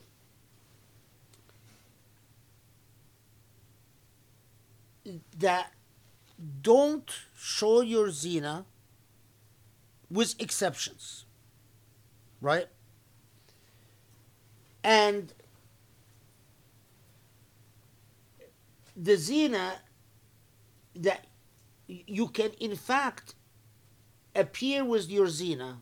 In other words you don't have to be so worried about uh, if if let's say zina is to doll yourself up to, to, to put uh, you know a lot so that is permissible with bu'ula or aba or the, uh, the your your uh, um, your husbands or the fathers of your husbands or um, your children or um, the children of your husband um, or your brothers or the children of your brothers or your sisters or the children of your sisters um, okay until we get to أو ما ملكت أيمانهن or those that your right hands possess.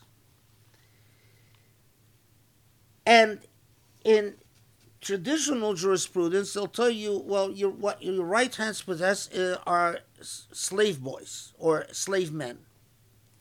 That, and in this context, there's a hadith from Anas.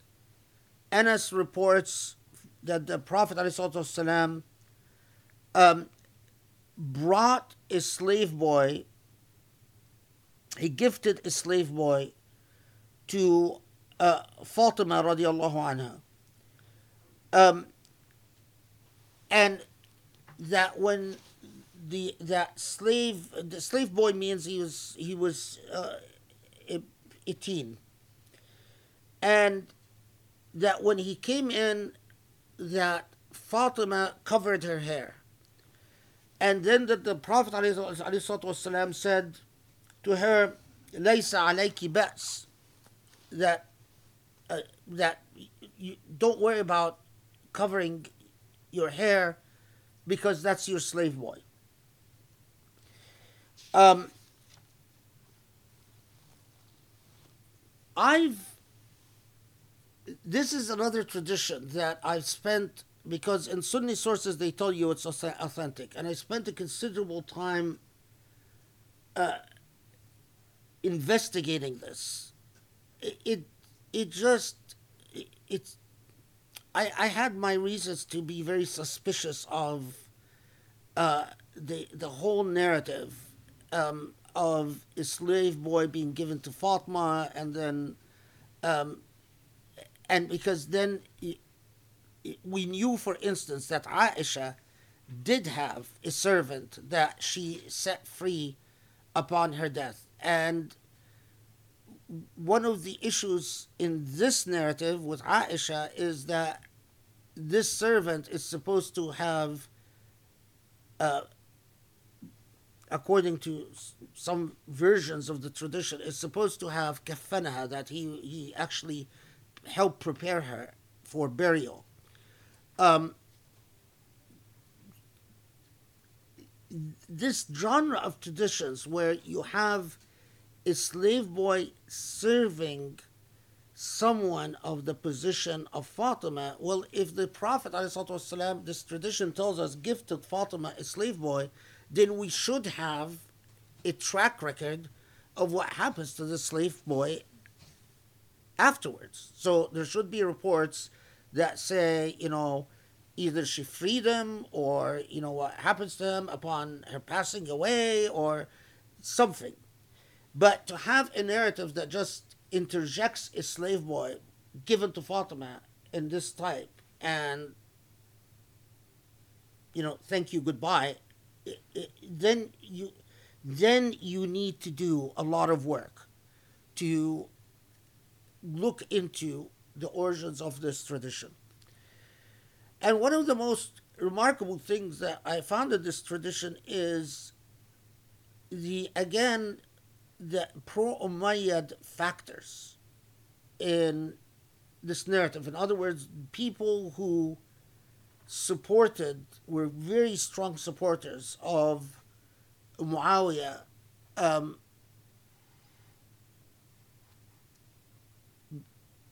sided with Muawiyah. So why would they narrate something like this about Fatima? Um,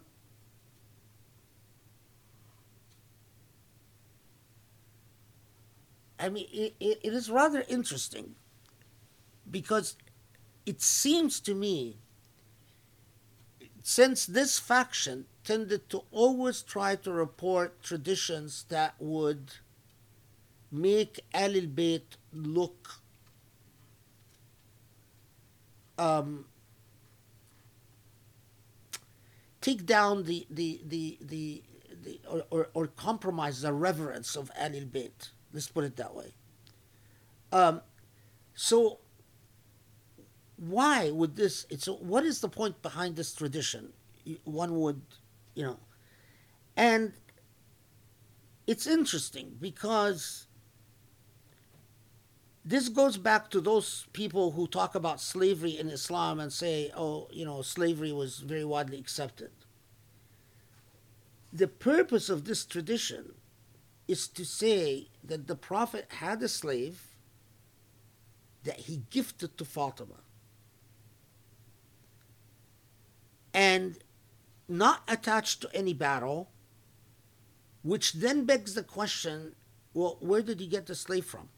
Because no reports about him being gifted this person. And we know that the practice of the Prophet was to free anytime anyone gifted him with a slave, he would free them. But his report is actually he doesn't free the slave, he gives the slave to Fatima. And here, in fact, I suspect the point was to as if picture the Prophet والسلام, as someone who was of the type to own slaves and that Fatima herself would be a slave owner. To me, this is evidence that slavery was a zamima, was a negative thing. Because if your enemies are inventing a report that attributes ownership and transference of slaves they wouldn't do that unless it would be considered a naqisa, something negative. If it was neutral,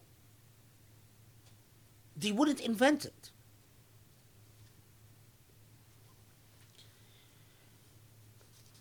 Um, again, if if um, if people who wanted to do what I consider real analytical his- history with our tradition uh, instead of just, you know. Okay. Anyway. Um,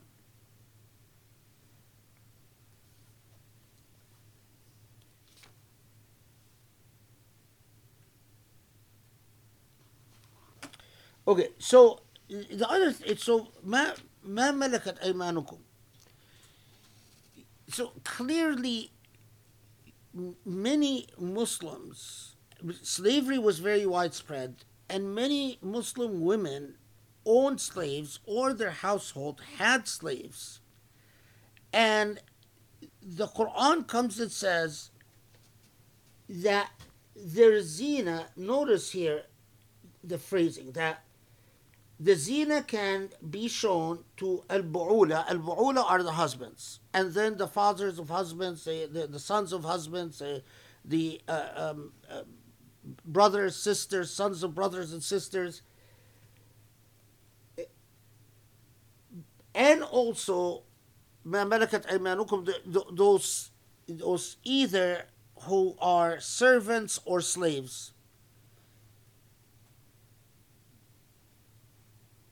But it cannot be logically. You think about it, and you can you say the zina that can be shown to a servant cannot, or perhaps even a slave boy, cannot be the same as what is shown to a husband. Think about it, right? It, it cannot be the same.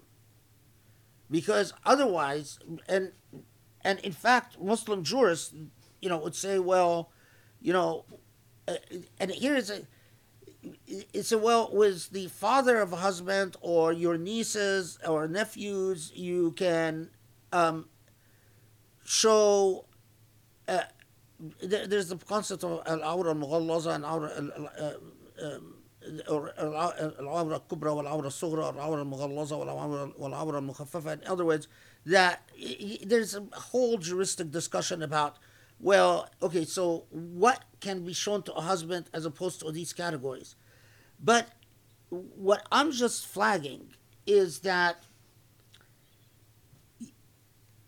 the phrasing of the Quran is that further evidence that the core idea is modesty. So it's saying there are people where you have to pay careful attention that you're not bringing undue attention to yourself because they are considered within your public engagement.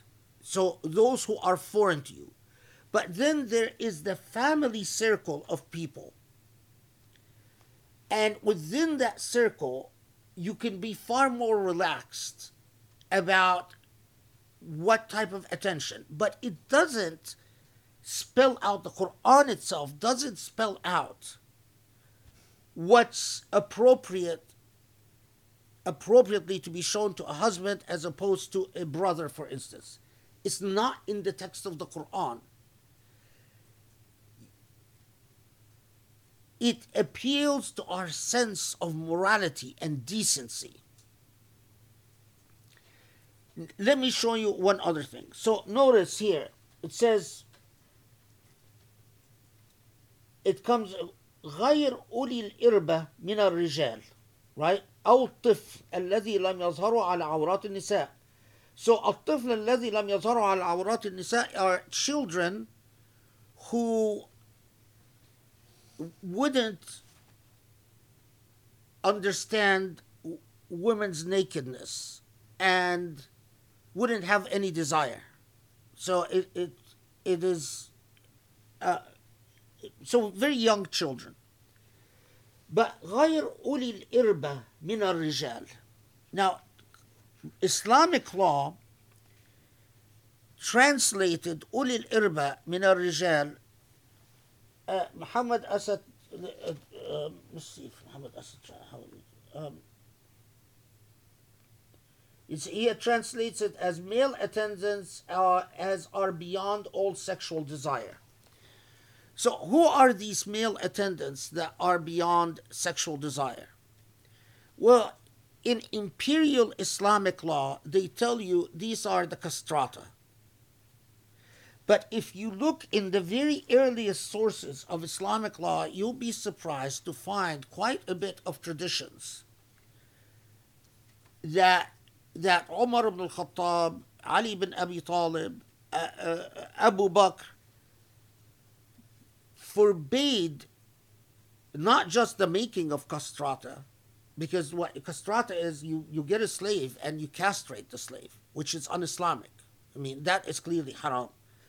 But that they also forbade the buying of the castrated, or so that they considered castration such an offense that they said a Muslim should never own a castrated person. We cannot be a part of that practice at all. Imperial Islamic law later on, uh, because it was so widespread, uh, has you know starts talking about no, you can't own ca- castrate. It, it never gets to the point where say you can castrate people, but Islamic in Islamic law just said that you can't own them. I mean, sorry, imperial Islamic law says oh, you can in fact own them, although you can't do it to them. So it is the the the mythology is that it was non-Muslim slave merchants that did it. Although I'm sure that there were Muslim slave merchants that did it, because once you're a slave merchant, you, you lose a lot of your humanity, and you you deal with human beings as merchandise, so on. But the earliest Islamic legal positions because castrata was not a part of the reality of early Muslims. That was that came in later with the imperial Islam. غير أولي الإربة are was read as the men لا حاجة لهم إلى النساء they don't desire women why don't they desire women in the early position said that because they are either um, uh, uh, invalids, meaning they are ab- the, the, because of a mental defect. Um, you know, you back then you didn't put the um, I I don't like the word insane, but I, I, you didn't put the insane away in in hospitals. The the insane lived with you, and so the early positions was that well, this was referring to people who don't have don't desire women because of a mental defect, or because of advanced age and then they get into very interesting discussions about who are the ulil irba of, of but among the, the early positions that did not survive in later Islamic legal schools is الشيوخ الصلحاء إذا كانوا معهم uh, that it would included that it was referring not just to the invalids, but it was referring to the truly pious. So there is a difference between Islamic law as it develops later and, and the earliest positions surrounding the Quranic text in the first century of Islam. So pause here and think okay, so you cover your zina except with your husbands and all the categories, your nieces, your nephews, your brothers, your sisters, your your your father-in-law, and so on and so forth. Uh, your your stepsons, your slaves, and possibly men who are advanced in age, men who are invalids, and men who are shuyukh who are truly pious.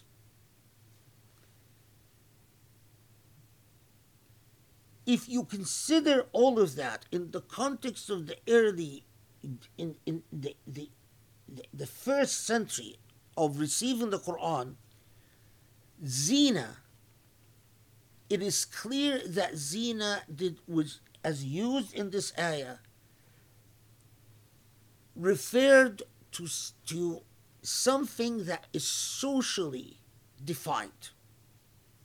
Because what you what you show a sheikh cannot be the same as what you would show your husband. And what you show your brother cannot be the same as what you would show a, a senior citizen. What would define these parameters?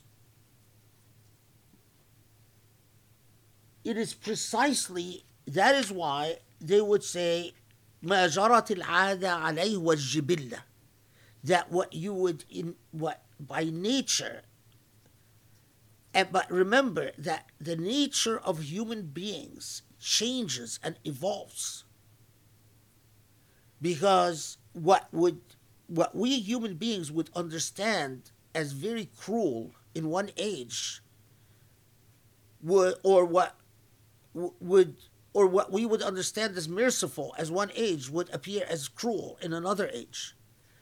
The, our very psychologies as human beings are constructed by what we eat, what we experience in our environment, how we're educated, how we're raised, how societies are structured. Our psychologies are as much as constructed and when the Quran speaks in terms of darkness and light, the Quran is speaking to us so that we can per- generate light, whatever the circumstances that we are in, whatever the context. It is, it is speaking to us as intelligent, creative, evolving human beings So my point is that when we put a straight jacket, a legal straight jacket, upon morality, we can often produce the absurdity that does not reflect light. The absurdity, for instance, of as uh, as from where I came from, I've experienced all the time. You know, a woman would be wearing the hijab and walking around in Cairo, very tight jeans, very tight shirt, um, and doing things that are completely inconsistent with modesty. Uh, what, or what you see nowadays, women wearing the hijab and yet they, you know, they have makeup, they put makeup on like a model, and their whole life is about their social media and getting uh, follows. Or people who sit there and, you know, lecture women about hijab and then, uh, uh, but yet they have no qualms about spending hours on social media, you know, following and looking at things that they shouldn't be looking at. And I'm not, I'm not even talking about something like pornography. I'm talking about even, you know, far le- like helping shaitan when dealing with. Uh, um,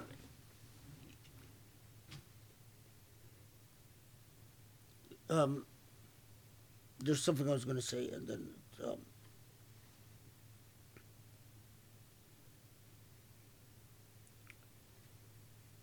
I blanked out. So anyway, let, let's let's take uh, let's take a three minute break, uh, and maybe it will come to me. Okay, don't go anywhere. Surah An-Nur is not done yet. It doesn't seem like it's even close to being done. Don't rush. Bismillah ar-Rahman ar-Rahim. So, then, so it is not just, look at the, the, not just what, you watch what you say, you honor one another, you respect each other's privacy and dignity. You differentiate between public spaces and private spaces. You respect the privacy of private spaces. And when you there is a difference in the way you conduct yourself in a private space within your circle of um, close relatives or close individuals that are part of your household, as opposed to the way you conduct yourself in with the lowering of the gaze, which is again, as I said, an entire philosophy of life, not just a a, a, a legalistic prescription. Then it moves on وانكحوا الأيام منكم والصالحين من عبادكم وإمائكم إن يكونوا فقراء يغنيهم الله من فضله. والله واسع عليم. وليستعفف الذين لا يجدون نكاحا حتى يغنيهم الله من فضله. والذين يبتغون الكتاب مما ملكت أيمانكم فكاتبوهم إن علمتم فيهم خيرا. وأتوهم من مال الله الذي آتاكم. ولا تكرهوا فتياتكم على البغاء. إن أردنا تحصنا لتبتغوا عرض الحياة الدنيا ومن يكرههن فإن الله من بعد إكراه من بعد إكراههن غفور رحيم. ولقد أنزلنا إليك آيات مبينات ومثلا من الذين خلوا من قبلكم وموعظة للمتقين. So this is now 33 and 34 or so let's see. And you ought to marry the single from among you as well as such of your male and female slaves as are fit for marriage if they whom you intend to marry are poor Let this not deter you. God will grant them sufficiency out of God's bounty. For God is infinite in God's mercy and all knowing. And as for those who are unable to marry, let them live in continence until God grants them sufficiency and out of God's bounty. And if any of those whom you rightfully possess desire to obtain a deed of freedom, write it out of them, write it out for them, if you are aware of any good in them, and give them their share of the wealth of God which God has given you.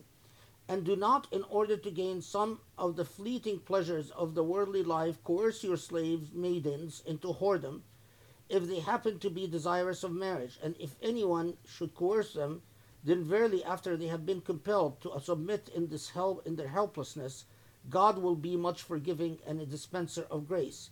And indeed from on high, on high have we bestowed upon you messages clearly showing the truth, and many a lesson from the stories of those who have passed away before you, and many an, admon- an admonition to the God conscious. Okay. So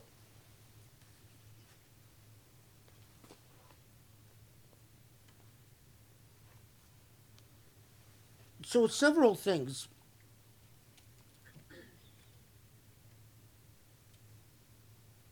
Um, first mary make it a point to marry those who or to, to, to marry slave men and slave girls. Now, here is, is an important point because those who said, and, and let's be very, very clear about this. If you are saying, if Allah is saying, either if you have a slave, marry the slave, or Allah is saying, if you have a slave, allow the slave to get married. For those who said that sexual relations with slaves without marriage is permissible, have a very big problem here. Because if you say, Allah is saying, allow your slave to get married, it is elementary that it cannot be that the slave, for let's say a slave girl, would be having sex with her owner and sex with her husband. This is precisely why, as this ayah, exactly like the ayah reads, is, is that those who understood from this ayah that the only proper sexual relations with slaves is through marriage are the ones on the correct path. Is that Allah is saying slaves are if, like servants, they're not there to serve you sexually. They're, they're like effectively like maids in your home. And that's the status, that was effectively the status of slaves, is that they're their help. So that's number one, is that marry those slaves, either yourself or allow them to be married. The fact that they are slaves should not be or prevent these people from being married. And notice that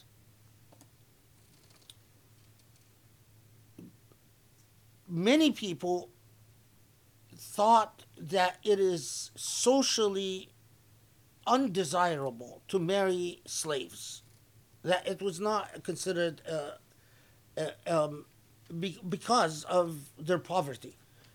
It was not considered a, a socially prestigious thing.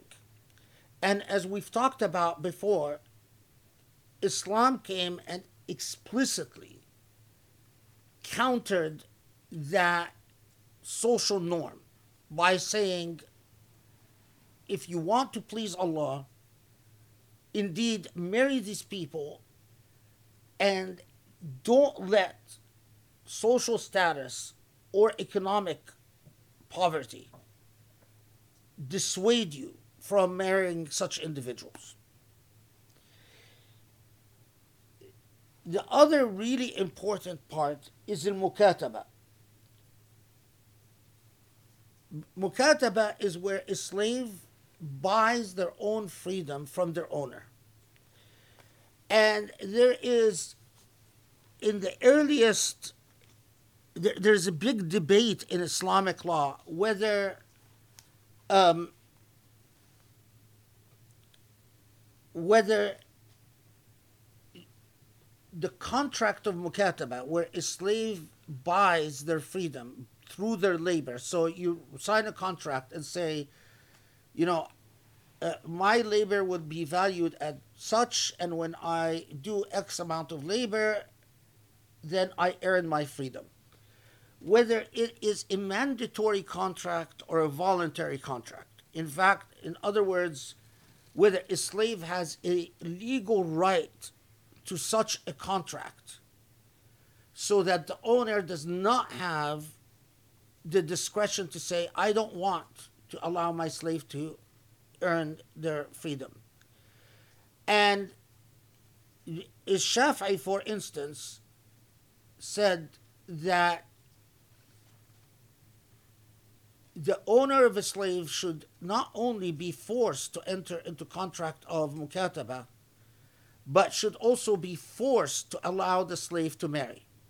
That if the owner of a slave refuses to allow the slave to marry, the, the slave should go to a judge, sue their owner, and, and obtain the right to marry whoever the, the slave wants. Um, and in fact, it is said there, there's, there are reports that this verse was revealed uh, because of a man called Huwaytib, Huwaytib bin Abdul Aziz. Huwaytib was a, a slave and he asked his owner to enter into a contract of mukataba where Huwaytib would purchase his freedom from his owner. And according to these traditions, that the the uh, owner ref, refused, and that Huwaytib then complained to the Prophet والسلام, and then that this revelation came, and upon this revelation, the Prophet والسلام, forced Huwaytib's owner to enter into a contract of mukataba with him. Um,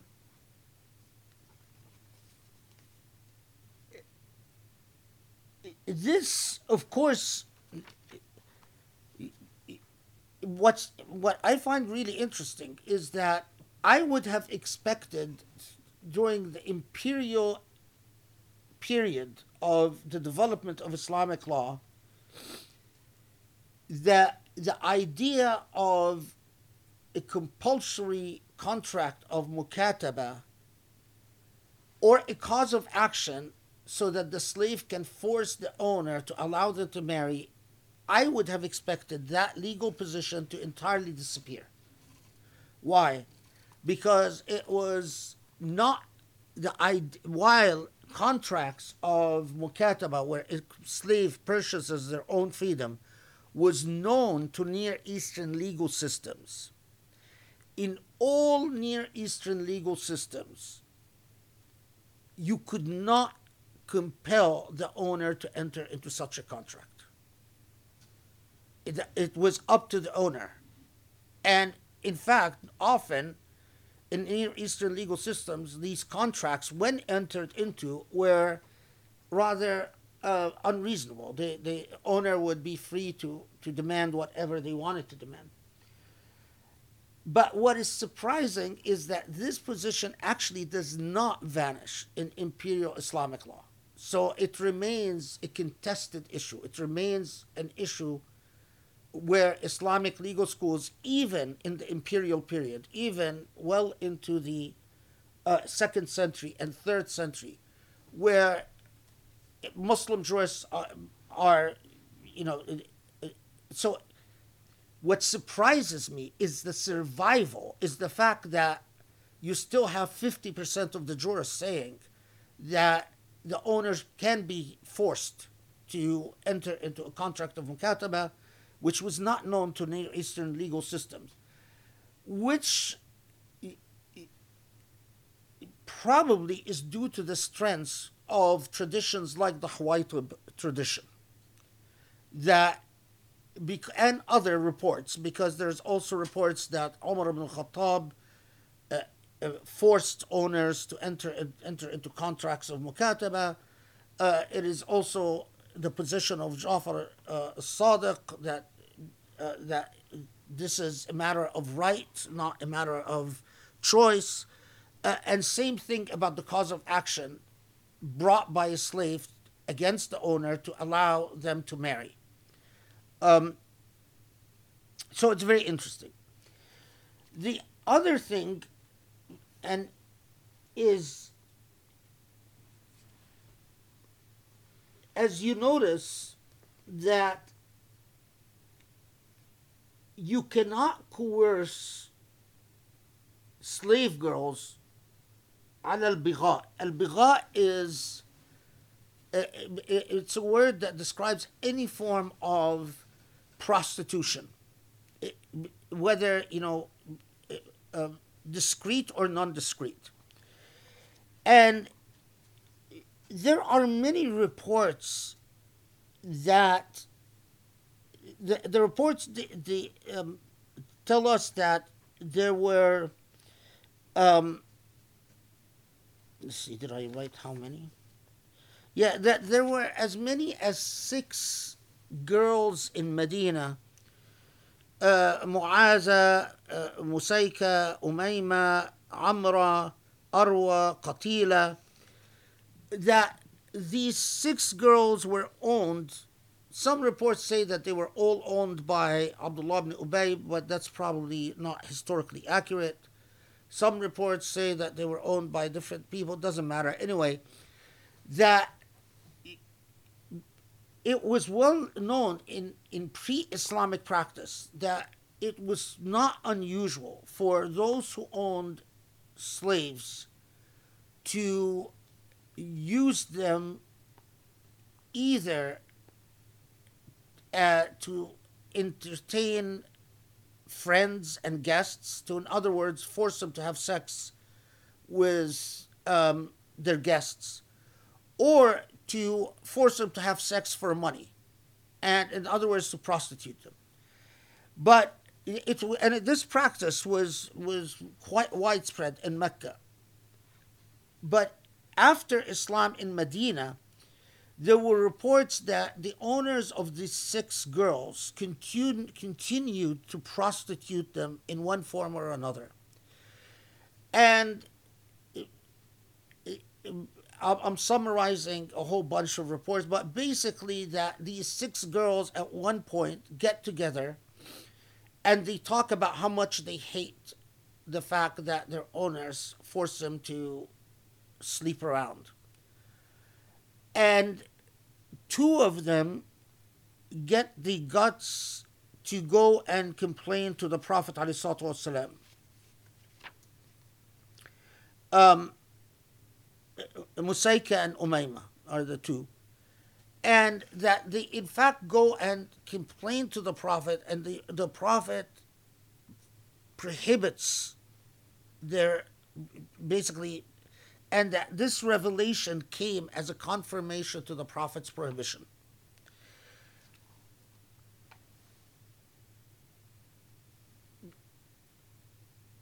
It was for Near Eastern legal systems, it was again it, setting boundaries.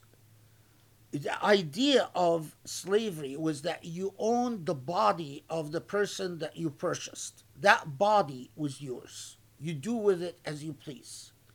And that's why in most Near Eastern legal systems, even if you injured your slave, there was no punishment. The first Near Eastern legal system to even allow for that if you injured or you murdered your slave for it, for it to be an actionable cause of action, uh, uh, an actionable uh, uh, legal offense, was the Islamic legal system. It's important to understand in what way Islam presented moral progress.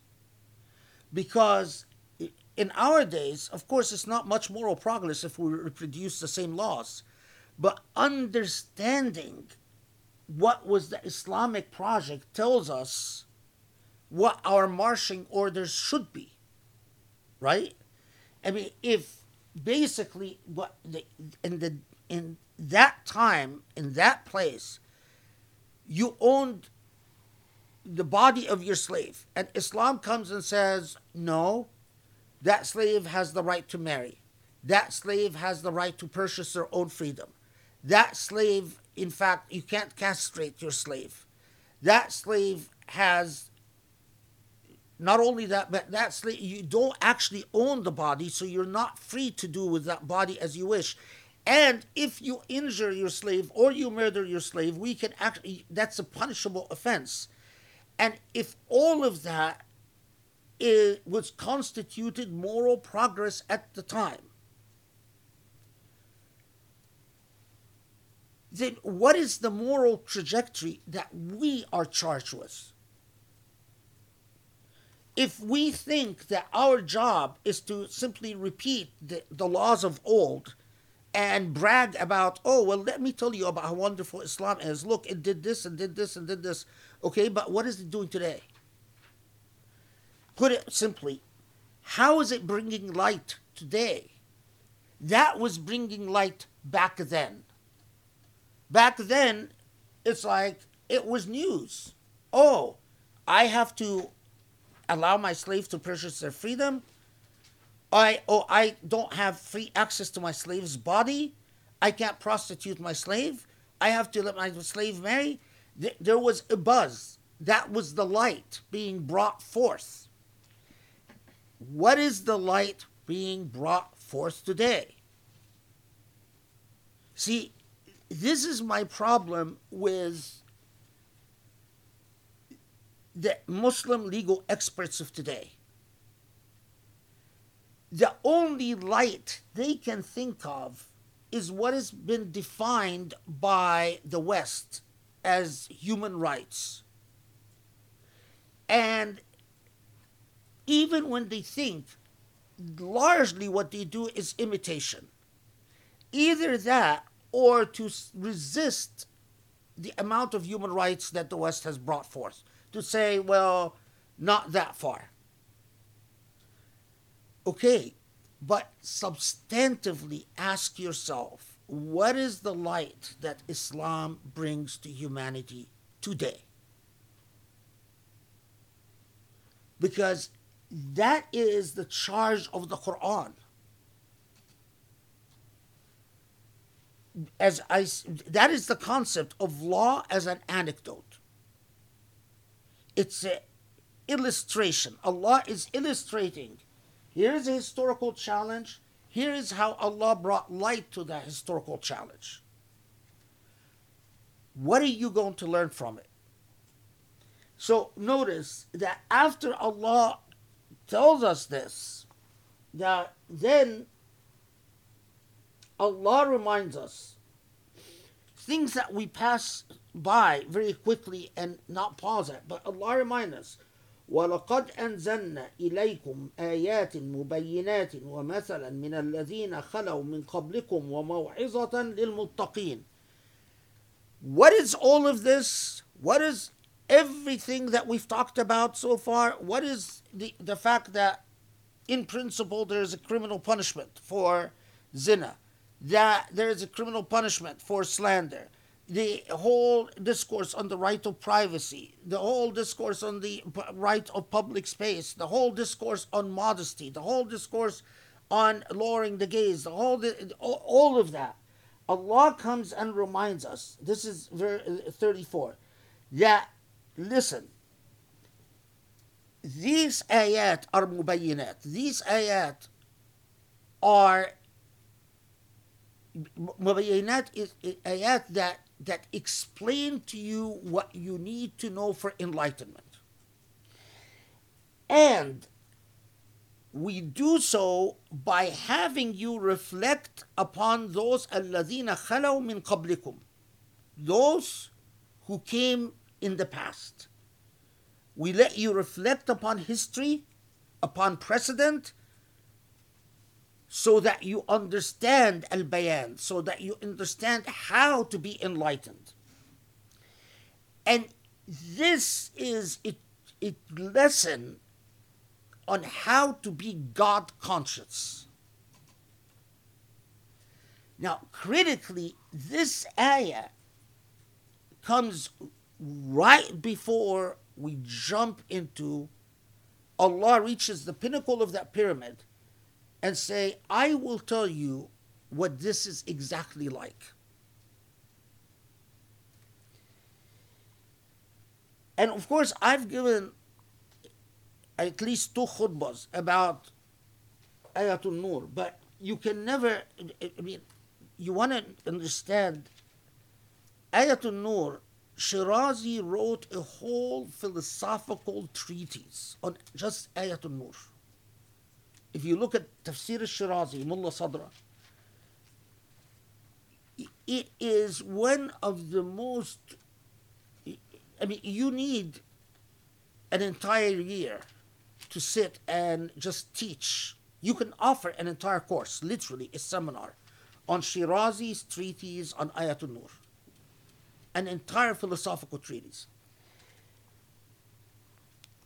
But let me start it today, and inshallah, we finish it at least this ayah uh, next halaqah because it's it's it, now look. The concept is deceptively simple right? You have a niche in the wall. The niche itself is not illuminated all it is it is engineered to accommodate light. Now, of course, modern homes, we don't build niches for light, but the engineering of a niche in a home was very critical. You can you can create a vulgar niche in cheap homes you could create a vulgar niche, but if meaning just a niche, just a little thing where you put the, the, the, the lamp. But in the same way that the whole skill and art in pre modern homes was how you create a home that can circulate air and preserve coolness. In other words, that the home without air conditioning, unlike European homes, it, it, subhanallah, traditional homes, you, you you would always find them cooler than the than the outside. That was the, the art of engineering. The niche had to be built in in such a way to maximize the amount of light while burning the least amount of oil. So the whole architectural skill was that the niche would be positioned in a way that you would get the flooding effect because the lesser lamps you need to light up a room, the more efficient and the more effective. So you had to have a niche. Okay, but what is in this niche? Well, this, of course, we're talking about uh, 35, the, the famous ayah. So, first, Allah tells us understand Allah is the light of the heavens and earth. And subhanAllah, I was just reading an article someone sent me um, about dark energy and dark, uh, dark matter, and that you know only 5% of of what exists is material and the rest is just this dark energy and dark matter so what whatever light there is that is allah to find allah allah can only manifest in light so that is why people like Shirazi say if it is darkness, it is not Allah. It is like saying only al-tayyibat can come from Allah. Can al-khaba'ith come from Allah?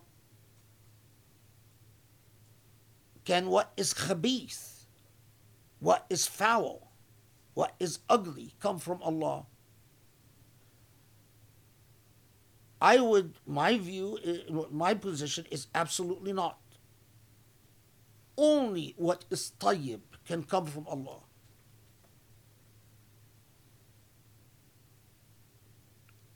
The presence of Allah is like a perfume, like, like beauty. It is what comes from divinity is only good. Absence of divinity is what is what darkness is. It's like saying what is what is darkness? What is the absence of light? It is simply the absence of a thing.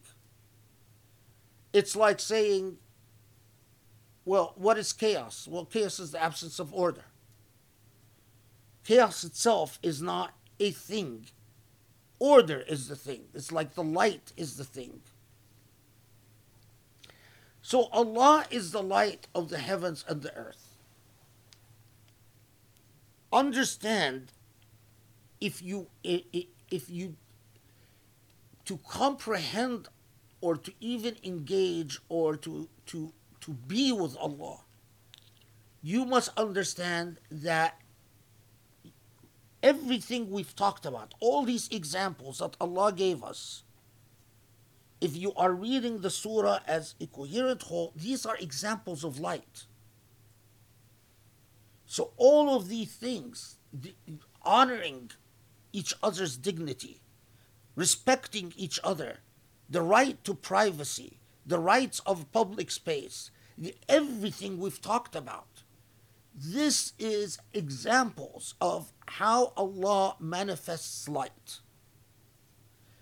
And as we as we as when we start descending from the the pyramid, because remember now it's a pyramid at the pinnacle. of The pyramid is the, I, the but right after the ayat, so Allah will talk uh, tell us, for instance, that when you see these these birds fluttering their wings, that that is part of the manifestation of Allah's light it is it, it, all these these manifestations of beauty that surround you are manifestations of not the not the essence of divinities but the effect of divinity.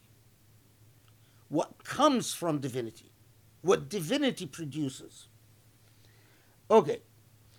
So now this in this niche is a lamp where the flame is supposed to be. The lamp is enclosed in a glass. Now, so that is a light.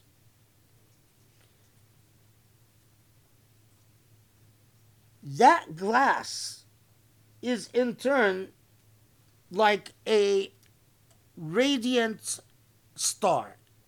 It is luminous. It is fed by a blessed tree, the tree is of such pure and unadulterated oil that the oil itself is luminous as if it illuminates without fire. Now you pause. I mean, and as I said, you can you can construct this in, in the amount of, of what the, the what the niche, the glass, the, the lamp, the, the glass. There are many possible constructions, and I'm not saying any of them are wrong. But in the context of this ayah, you cannot ignore the fact that it is Allah is saying, what is the niche that is prepared? Well, the niche is that the existence of a space that can accommodate purity. I mean, if we if we say we are not interested in light at all, that's like denying the niche. But Allah's light upon light, that luminosity, in my view, one of the understandings of that glass, and this is what I just want to un- emphasize for tonight, is what?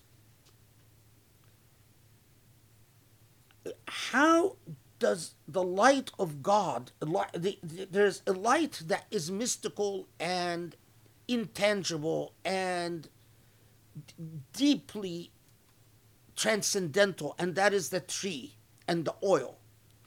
And then there's that flame, the actual light as it manifests in our lived world. But that light cannot shine and flood the space as it should without the proper glass. What is that glass? In my view, in Surah An-Nur, clearly it, are- it is a, a metaphor for the laws that translate that light. If the laws that translate the light are tainted, smudged, dull, ineffective, dark, it will limit God's light and maybe even bury God's light. See, the responsibility of laws is extremely serious because human beings, you can tell them, go experience God's light. Okay, yeah, in theory, I will seek God's oil, I will seek God's mystical tree. Fine, great. I will even experience God's lit lamp. But if the way that people interact with that light, and most people are not, you know, mystical travelers. Most people are not great sages. Most people will will interact with that light through the filtered prism of the glass. And if the laws that translate divinity to human beings are, don't understand the difference between al-tayyib al-khabith, don't understand the difference between what is ugly and what is beautiful. If the laws don't honor people's privacy, if the laws don't honor people's dignity, then we end up with something truly horrid. And that is, Allah's light is a theoretical construct. The, the, the, the, the olive tree, the holy oil, the, but people don't experience this light without the corruptions of the corrupted glass. And what happens with most people is they then they start doubting the existence of the olive tree, the holy oil, and even the lamp. Because they, most people, they experience it in terms of hardship and misery. And then they start saying, well, all we know is the darkness. That's what we experience. This this ugly light or this insufficient light. How do we know that the lamp exists? How do we know that the oil exists? See, that is why it is so dangerous. What, put differently, people, Allah is telling these Medinians after the battle of Badr al-Mustaliq and after the incident with Aisha, you want to understand what will uh, what allowed you to win Badr? You want to understand what allows you to win? You want to understand what will allow you to inherit an istikhlaf, as we will see in a second, in what Allah will talk about. What will allow you to become Allah's vicegerents? It is that you reflect Allah's light in the way that you treat each other. It is not enough that you have great individuals, Abu Bakr, Ali, uh, Omar, you know, Ahl al-Bayt. It is not enough that as individuals, but that you interact. That light must be reinforced, perpetuated, and spread and furthered. And that's why it becomes light upon light. And that is precisely why when you find societies that are drowning in injustice and corruption, and they come and talk about Islam, it's like Sheikh Muhammad Ghazali would say, you know, it is a, a, an incoherent, you would say it's just an incoherent discourse that you talk about Islam and injustice as coexisting with each other. And that's exactly where he came from. What he was talking about is that it, it, it just doesn't work, it doesn't jive. In the same way that you, you'd say, well, Islam and my concept of light is to, you know, commercialize modern big, you know, the, the, way like Las Vegas is. Well, that concept of the light, it doesn't jive. It, it just doesn't work. and when you lose touch with the Quran, that Allah is saying that Allah's light manifests through the way that you treat each other, the way that you dignify each other, the way that you respect each other, the way that you honor each other. And you, you, you lose sight of that. That's precisely how you end up with the messed up societies that we've ended up with. What time is it now? Okay, actually, let's. This is a good point to stop uh, because we. It will take us, you know. I, this is just a convenient stopping point, um, which is a good point, a, good place for a Tuesday halaqa. Uh, I think it's nine twenty our time now. Okay, so Alhamdulillah Rabbil Alameen, and inshallah we'll continue uh, next halaqa. Is Surah. Alhamdulillah, alhamdulillah. Wow, I um, I don't know if everyone feels as blown away as I do. it's kind of like we aren't even. We we've just reached like the top of that pyramid, and it, but it's like everything that you've covered is everything that is what we need and what's wrong. So even when you say when people have lost touch with the Quran, it's almost like our generation never had touch with the Quran because I don't think people have ever understood this, and it makes me reflect on everything we've learned in the surahs along the way, you know, like how we began with all of the Meccan surahs and how they started so foundationally and kind of taught us like baby steps and sort of the, the building blocks. And then, you know, then we do our hijrah, we come to, you know, Medina, and then we start building upon the society and all of that but it just feels like oh my gosh now we've just arrived this whole idea of light upon light like i've never understood light upon light beyond sort of this just general notion that people talk about well it's a lamp within a light and with a you know it's just kind of like almost this um, lantern that you can't quite describe and it's just so beautiful and that's sort of it.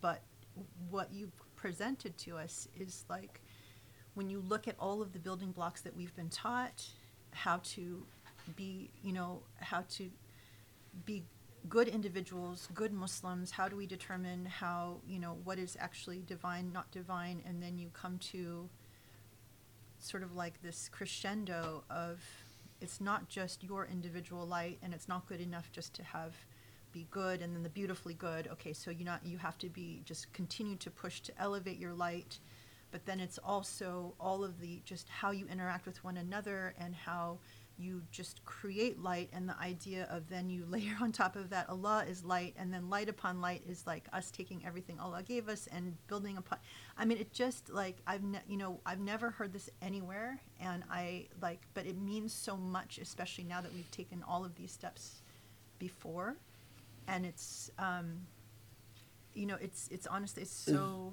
Is Surah An-Nur adopted? no it's not adopted yet Earn, So- earn- pre- guarantee the light in your life and hereafter and adopt Surah An-Nur. If if if if I had the means, I would adopt Surah An-Nur immediately. you don't have to you're giving us the surah you don't have to adopt it I don't think you can, yeah, increase I your own light or blessings anymore by adopting the surah.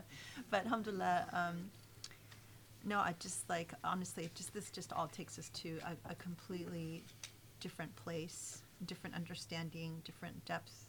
Um, it's so humbling. It's it just blows everything apart. And I think that for us, it just again hammers home the relevance for our day and our, our age and with everything that we're confronting you know like we we see all around us people are searching like muslims like i mean even on social media you talked a lot about social media today but i keep coming across you know people are just trying to piece things together and it's like they don't even consider that the quran is a place to look for the answers and for the light and that's what's the most shocking and yet everything we cover in every halaqa all you need is right here. So, thank you so much. I honestly cannot wait for the remainder, but just what we've learned, inshallah, so far is is priceless, and um, I think, I mean, I'm I'm sure that so grateful. Just no words to express how grateful and how blessed we are to receive this now in in our time. So thank you so much, and uh, thank you everybody for being with us. Um, we're looking forward to seeing you guys hopefully Friday for the khutbah, Saturday for the continuation, um, and hope you have a wonderful rest of the week. And uh, alhamdulillah, assalamu alaikum. Take care.